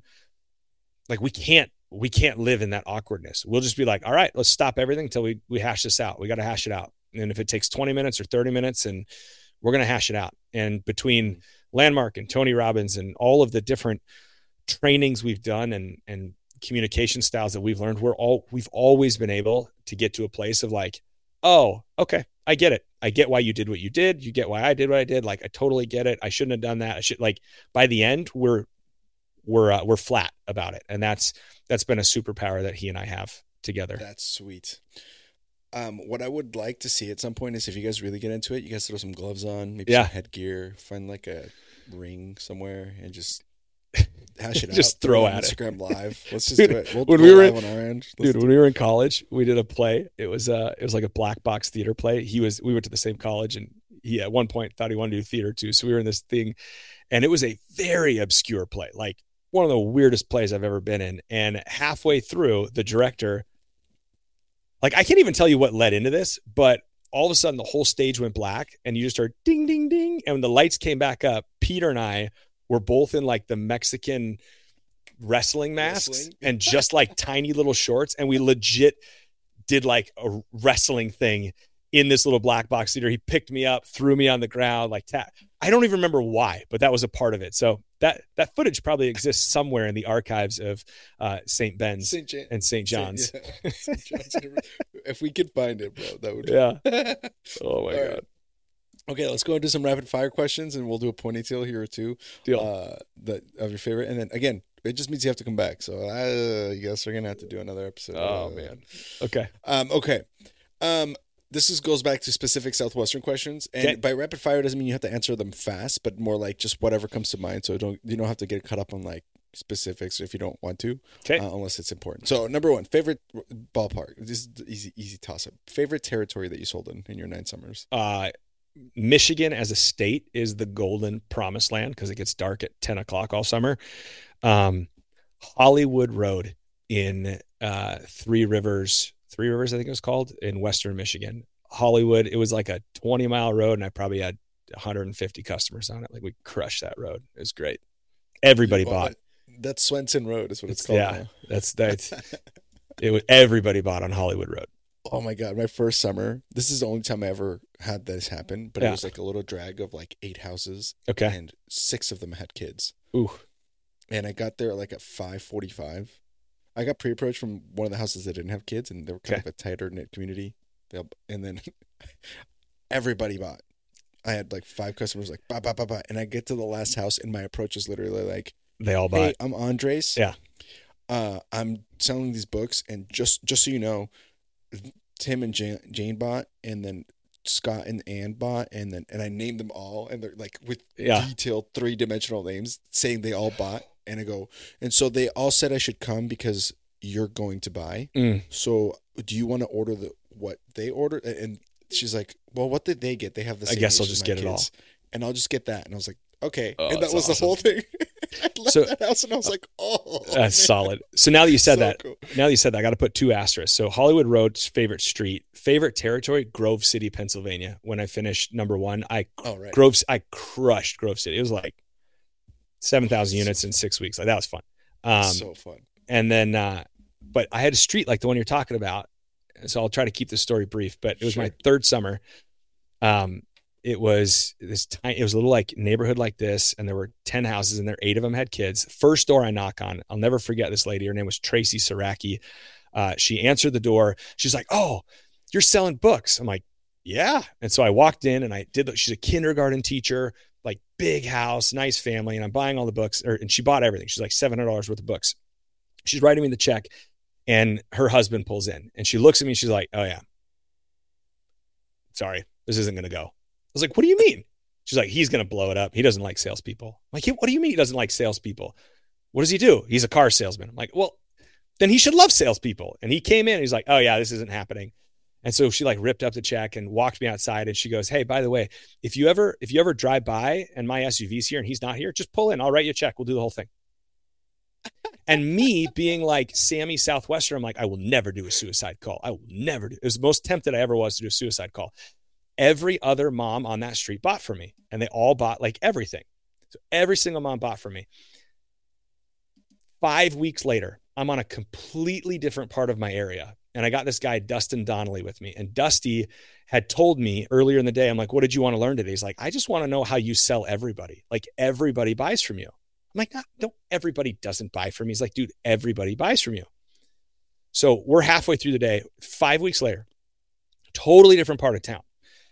We went, those were big houses. Now I'm in like single houses, brick houses, side by side, little street off in the inner city. I'm like, knock on the door. I'm standing there and I look in the driveway next to me and I'm like, huh, I think I recognize that big black SUV. And out of the door is Tracy Saraki. And she looked at me and I looked at her and I was like, Tracy? She goes, Jake? She said, Do you still have the books? I was like, Do you have a checkbook? She goes, Yes, I do. So she grabbed the checkbook, wrote me a check. I unloaded. I was like, Dusty, go put all of these books in her car, all the kids' books, all these ones, and the TLCs, load her up. That was the whole conversation. And we got back in the car and he looked at me and I looked at him. I'm like, oh, yeah, everybody buys, bro. he was like, what just happened? Like, well, it's just His mind must have been good things happen people work hard and have a great attitude, Dusty. That's all it takes, man. Oh, that The harder funny. you work, the luckier you get. Yeah, oh, so good. there you go. Favorite territory, favorite street, favorite neighborhood. There you go. Now, what's what was your favorite kind of turf? So like big break, country, BFE uh, country, man. I liked uh Yes. I like 40 Yes. houses, 40, 40 calls, uh, 35 demos, 20 sit downs, 12 sales. Like that's that was my bread and butter, man. the best, and almost good. like not quite low income, but like middle Yeah. to kind of like the kind of place where a double wide, you're like, oh, they got money. Oh yeah. Oh That- yeah, yeah, yeah. that- You're like that all right, place. That's that's that's They're 40 gonna right there. A double wide with a trampoline in the back is ah, and an you know, above ground just- pool. Yeah, let's go. couple Let's of go. quads out front. Oh, oh. Oh, yeah. Get me in But you could, but you also like you'd also sell to the occasional Amish family, and you're like, that was cool. yeah, I appreciated you, uh, brother Yoder. And then, uh, yeah. and then you get to ride. I rode a 700 pound pig. Uh, this lady was like, "You want to ride my pig?" I'm like, "Oh yeah!" So I got to ride this huge, like eight and a half foot pig. It was crazy. You gotta love crazy. those. I mean, it's just like Dude. that's the that doesn't happen in, suburbia. No, not at all. You're in the country. People are like, "Have you ever shot a gun?" No. You you want to, here's the thing, I had. dude? And he goes, "Do you wanna?" in the yeah. I, so when I was in Georgia, I actually did have a great like country suburbia story. When I was in Georgia, I was sitting down with this family. I was delivering their books, and you know, nice house, middle of a neighborhood. And he goes, "Any regrets this summer? Like any like you enjoyed yourself, you had fun?" I'm like, "Yeah, but I never got to get any moonshine." He goes, "You want some?" Say less. Oh yeah. And he went downstairs and he's got like the mason jar, the whole thing. He's like, here you go. And that that story ends with me having moonshine with my HQ after deliveries at a mud bog, sitting on the back of a flatbed truck with a guy named Goat with his shirt off and his nipple rings, just drinking Coors Light and watching monster trucks. Gotta love Georgia. Okay, That so wild. I need you to tell me that story at some point, whether it's later after this or just Yeah. like It was a next time you come customer. back, It was a customer. no She's like, you got to come out to my mud bog. I'm like, I'll go to a mud bog. What's a mud bog? He was red. You had me a nipple piercing. Dude. Goat was funny. He was a good guy. He was the goat. Um, okay, favorite advanced sales. Uh, ooh, um, oh, that one's really hard. I mean, I had Dave Brown's on repeat for years. Dave Rosen's or Dave Brown's? Dave Brown's. Yeah, with the, with 20 the record, the 20, record breaking thing. yeah, I 2020 vision. I was sitting there. I would like tell random people in my class, this is what it was. It was like, I was, uh, I'd memorized all these different packages. So that, that was one. Um, my favorite live advanced sales ever was Brian Ross. Um, he just did a thing and he just, he said, uh, uh, I also really liked KJ's. I think it was KJ's when he talks about numbers and whatever. But Brian Ross, cards. yeah. Brian Ross said, if you want to sell, you know, if you want to sell 5,000 units, when you see three red flags, you ask a closing question, you get out. You want to sell 7,000 units, you got to look for two red flags, ask a closing question and get out. You want to sell 10,000 units, you get one red flag, ask a qualifying question and get out.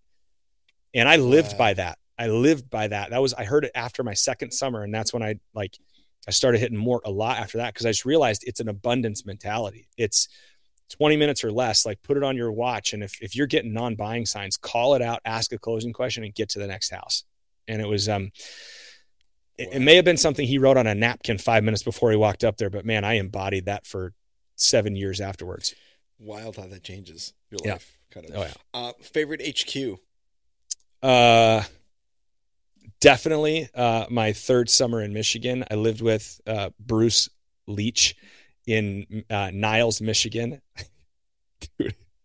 Bruce was funny, man. He went through a whole like over the course of the summer. He found Jesus halfway through the summer, but at the beginning of the summer, he was like a sixty-year-old party animal.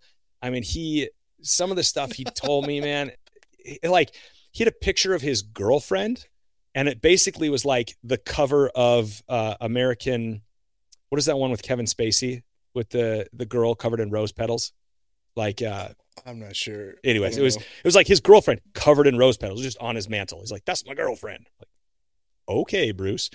Uh, when when he asked, we knocked, we found him by knocking on his house, and he said, uh, "He's like, yeah, I got one bedroom." And so we looked at the bedroom. It's like a 12 by 12 foot bedroom for four guys. I was like, Bruce, I that's not going to work. Like you seem like a nice guy, but that's not going to work. He goes, well, I mean, I also have my entire basement. Oh, you start with that. maybe that would work. It's three bedrooms, a couch, the whole thing. So, but we we paid our literally our rent. We just bought him a thirty rack of Natty Ice. That was our rent. Uh, and he ended up hosting for like five or six summers afterwards. Travis Mickelson Let's lived with him. Like this dude was a G. He, we overheard a phone call one day. This one's a little PG thirteen, but he's on the phone call and he's like, "What? No. Now? No. All right, I'll see you later." Hey Bruce, what was that? Neighbor lady wants to have a threesome. You know, it's like she's got to call me earlier. I got to get the Viagra to kick in. We're just like, What? what? We're just like making our sandwiches for the next day. Bruce was a Oh, Gee. so good. and then that sounds like Portland. but then half, halfway through the summer, every morning we're running out of the house at 6 a.m. He's sitting in the living room reading his Bible, saying, "Have a blessed day." Like totally, totally 180 degrees halfway through the summer. And I don't know what happened, but I know that that he was still that way years later. So I'm I'm happy for him. And that was uh, Bruce was awesome. Bruce Almighty. Oh, yeah. Jesus. Bruce, good guy. Oh, that's so that's good, bro. Um, okay, I got okay. Favorite bre- breakfast spot. Uh, Nancy and Susie's third summer, same deal. Pancakes with peanut butter and jelly in between them. Nancy and Susie's, Nancy and Where is Susie's this? Cafe in uh, Michigan. Michigan. Niles, I think. Niles. I don't. Th- I don't know if it's still there. Their picture was on our wall for like two years. Every once in a while, I'll try to go find it and see if it's there. Nancy Susie's Cafes is closed. Oh. Where you know? Wah, you know, wah. Heartbreak. Okay, and then the last one I'll ask you is, um, what was your? And this doesn't necessarily mean units. Okay. It doesn't necessarily mean units, but sometimes it can mean it's the same thing. But your favorite and or best sales day that you ever had. Uh, 448. Okay, so was it? I knew that number. You are a unit ahead. You Yeah, are I'm a unit head. That was a fun day.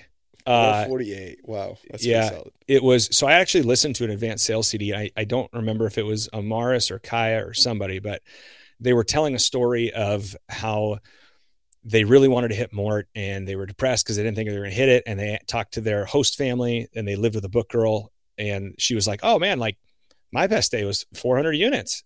And I don't know if you know this one, but the, the, whoever the advanced sales CD, she's like, Well, I kept thinking if she could do it, I could do it.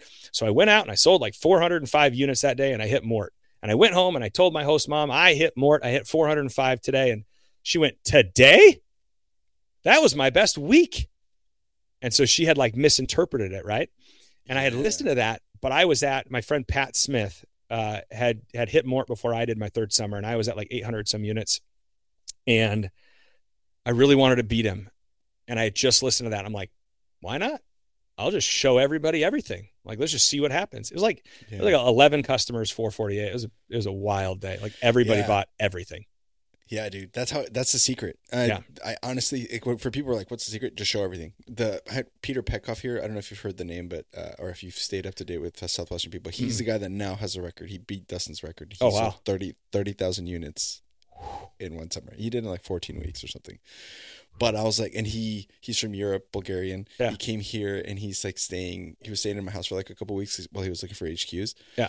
And one day I was like, "So what? What do you like?" Honestly, Yeah. I mean, that's a jump. You just hold a gun to their head, like you will buy from me, right? Yeah. It's like, I'm like, yeah, wait. I said, God, what is it? And he goes, I just, I just don't sell anything below the whole bag to Mm. everybody. Unless it's like absolutely that doesn't make sense. Like if you have Yeah. a senior in high school, they don't need the MUFUs, right? But like generally speaking, like most families have kids of all ages and you never know who needs coloring books. And if they if that comes part of the package and then they donate it, who cares? But like I just close the bag and that's what I sell. So then it's like if you have four or five customers and they all bought the bag. There you go. 500 units a day. Yep. So and I was like, Just a few hundred units a day. No big deal. right? It's Yeah. crazy. Anyway, um, cool. Hell yeah. That that concludes. Okay, so here we go. We have about six, a few minutes. We have a few minutes. You can run So- over a little bit if you want. My, my- Okay, yeah, I uh I have a hard stop that's like, eh, it's not that hard. Makes sense. All right. So here we go. So this is time for Pony Tales. So this is Okay. this is where we have our guests, just for people listening who maybe it's the first episode, where we ask you uh, earlier on. I was like, hey, just think of like your maybe your favorite book story that you take with you all the time, and save that for the end. So Okay. we've had some, you know, nipple piercings. We've had, uh, you know, founded Jesus. Yeah. You know, former unicorn. All that. Yeah. Great. But in your mind, when you think back on your Southwestern experience, what is like one or two memories that you like, man, this story, if I had if I had to tell it again, this is the one. Oh, that's a great one. A great question. Um, I'll. This is the one that gets asked for the most when people have heard a lot of my stories because it's just so out of this world. Um, Good. it- it- and it was my first summer, and it was towards the end of my first summer. Um, Good. I was selling in Aiken, South Carolina, and there's a cool like asterisk at the end of the story. But I was selling in Aiken, South Carolina, and I was driving kind of out of town. It was like towards the end of my turf, and off the right side of the road was you go downhill into like a forest area, and on the left side, it was like it was big brick. I looked over, I'm like, oh, that's some pretty big brick over there, like legitimate houses that are big and brick. I didn't really have that much my first summer, so I was like, oh, I didn't know that's what it was. So I turn left and I drive into this neighborhood, and I immediately was like, okay, this is weird.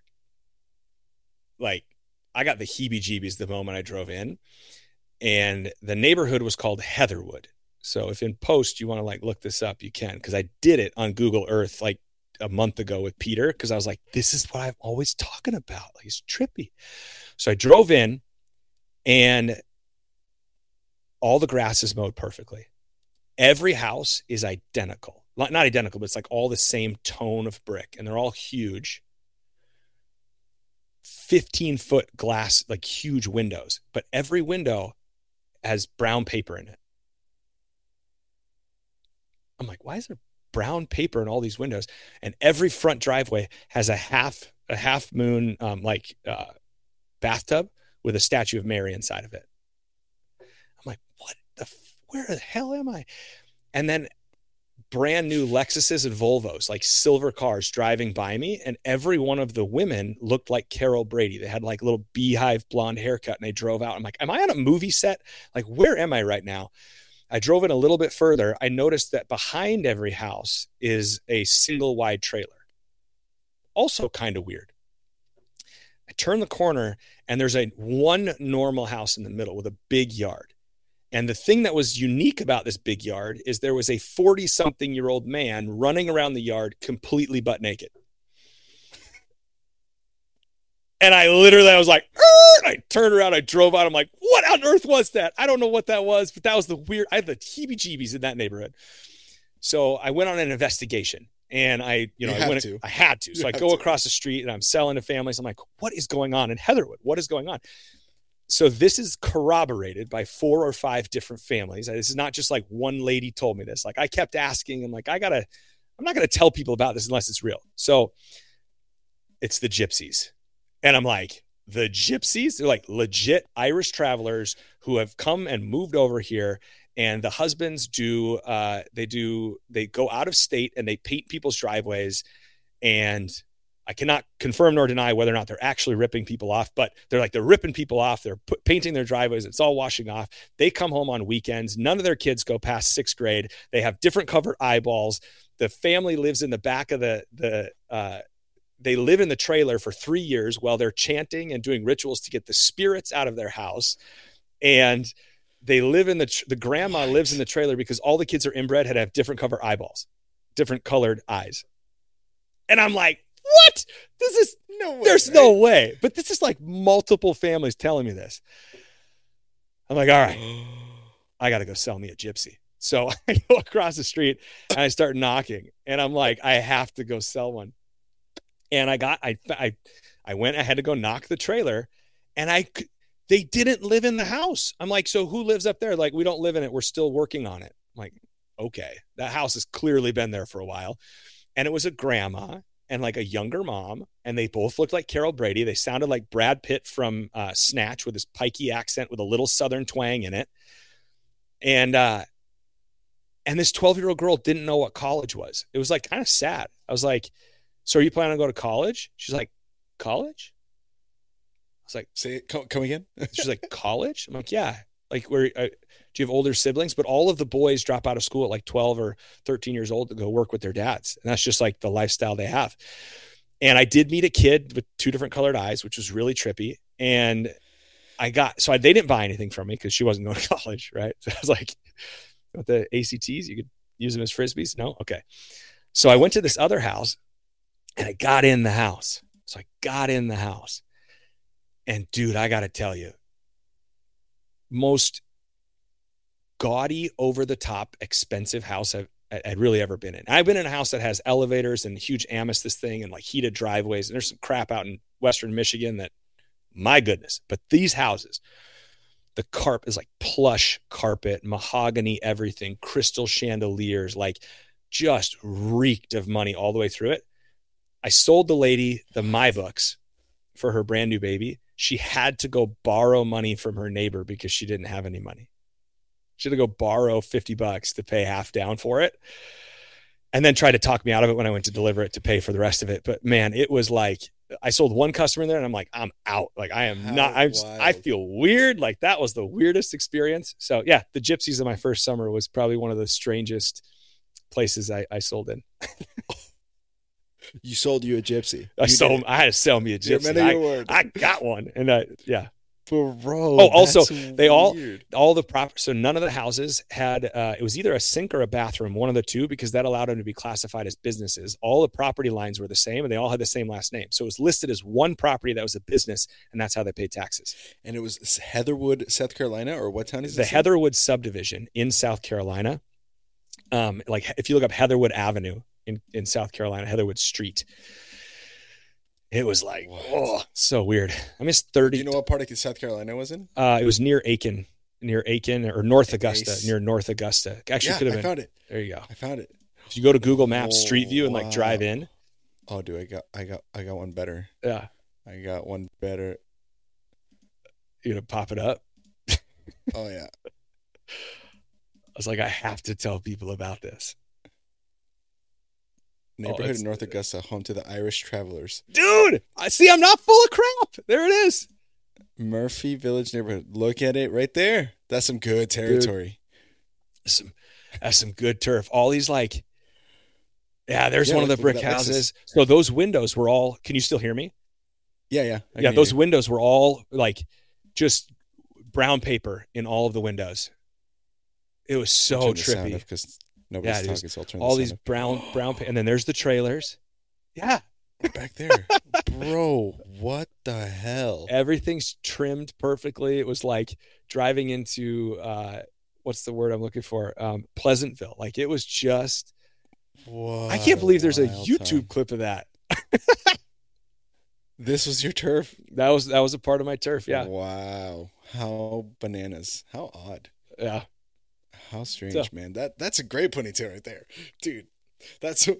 And by the way, and people who are listening who are like, "Oh, that's so." Those people aren't weird. Listen, when you knock on thousands of doors, Mhm. and the word "weird" is defined as abnormal or not of the common or uncommon, Yeah. that is the definition of Very weird. weird. So real quick, side sub story. Other this is when you said Pony Tales. This one popped up. I didn't even write on my thing, but I was selling in Georgia. I think it was Georgia, and I had. uh I would always sit at church for gravy time. Like I'd find a church parking lot to go sit in, and I'd, I'd pray and I'd read some stuff, and and I'd go to the bathroom in the woods and whatever. So I had. Uh, I was in.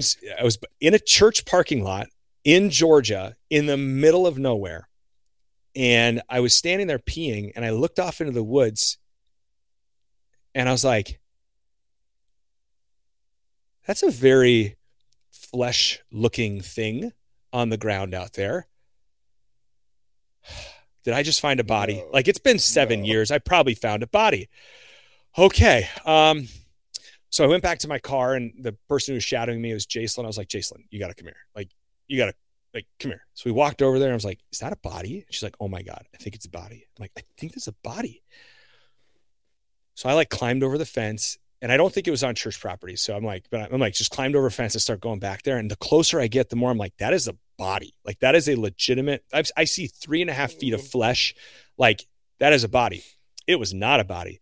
It was a um, um, rather intricate and uh, most likely very expensive uh, sex toy that had been discarded Yes. in the middle of the forest. And I and it also happened to be collect random sh- week, and I was Like like, a get a bag. No, it was Was like it it was like it weight had some weight. Like I tried to pick it up with a stick, it had some weight to it, Oh, and I was like, Jason, do I have a garbage bag in my car? Like, what do we have in my car? We got to bring this to the Sunday meeting. Um, You have to. This is the ultimate above, We did- we- uh, we bigger ended and better. Dude, we ended up just leaving it. I'm like, I'm not. Even, I can't touch it. Like, I can't. shouldn't touch I'm a it. You germaphobe. I'm like, I'm not. I. No. I'm like, I gotta stand ten feet back because you don't know. Like, but oh my gosh, that was the weirdest. And I've seen like I, my, South Carolina, my first summer on the third of July.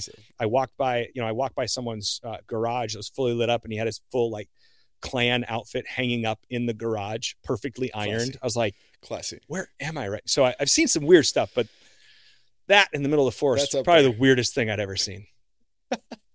Yeah. I had a. I, I won't show it because it'll take time to find it. But and I've done. I've shown it in other episodes. But in Pennsylvania, I was up in Honesdale, so I was in the northeastern section.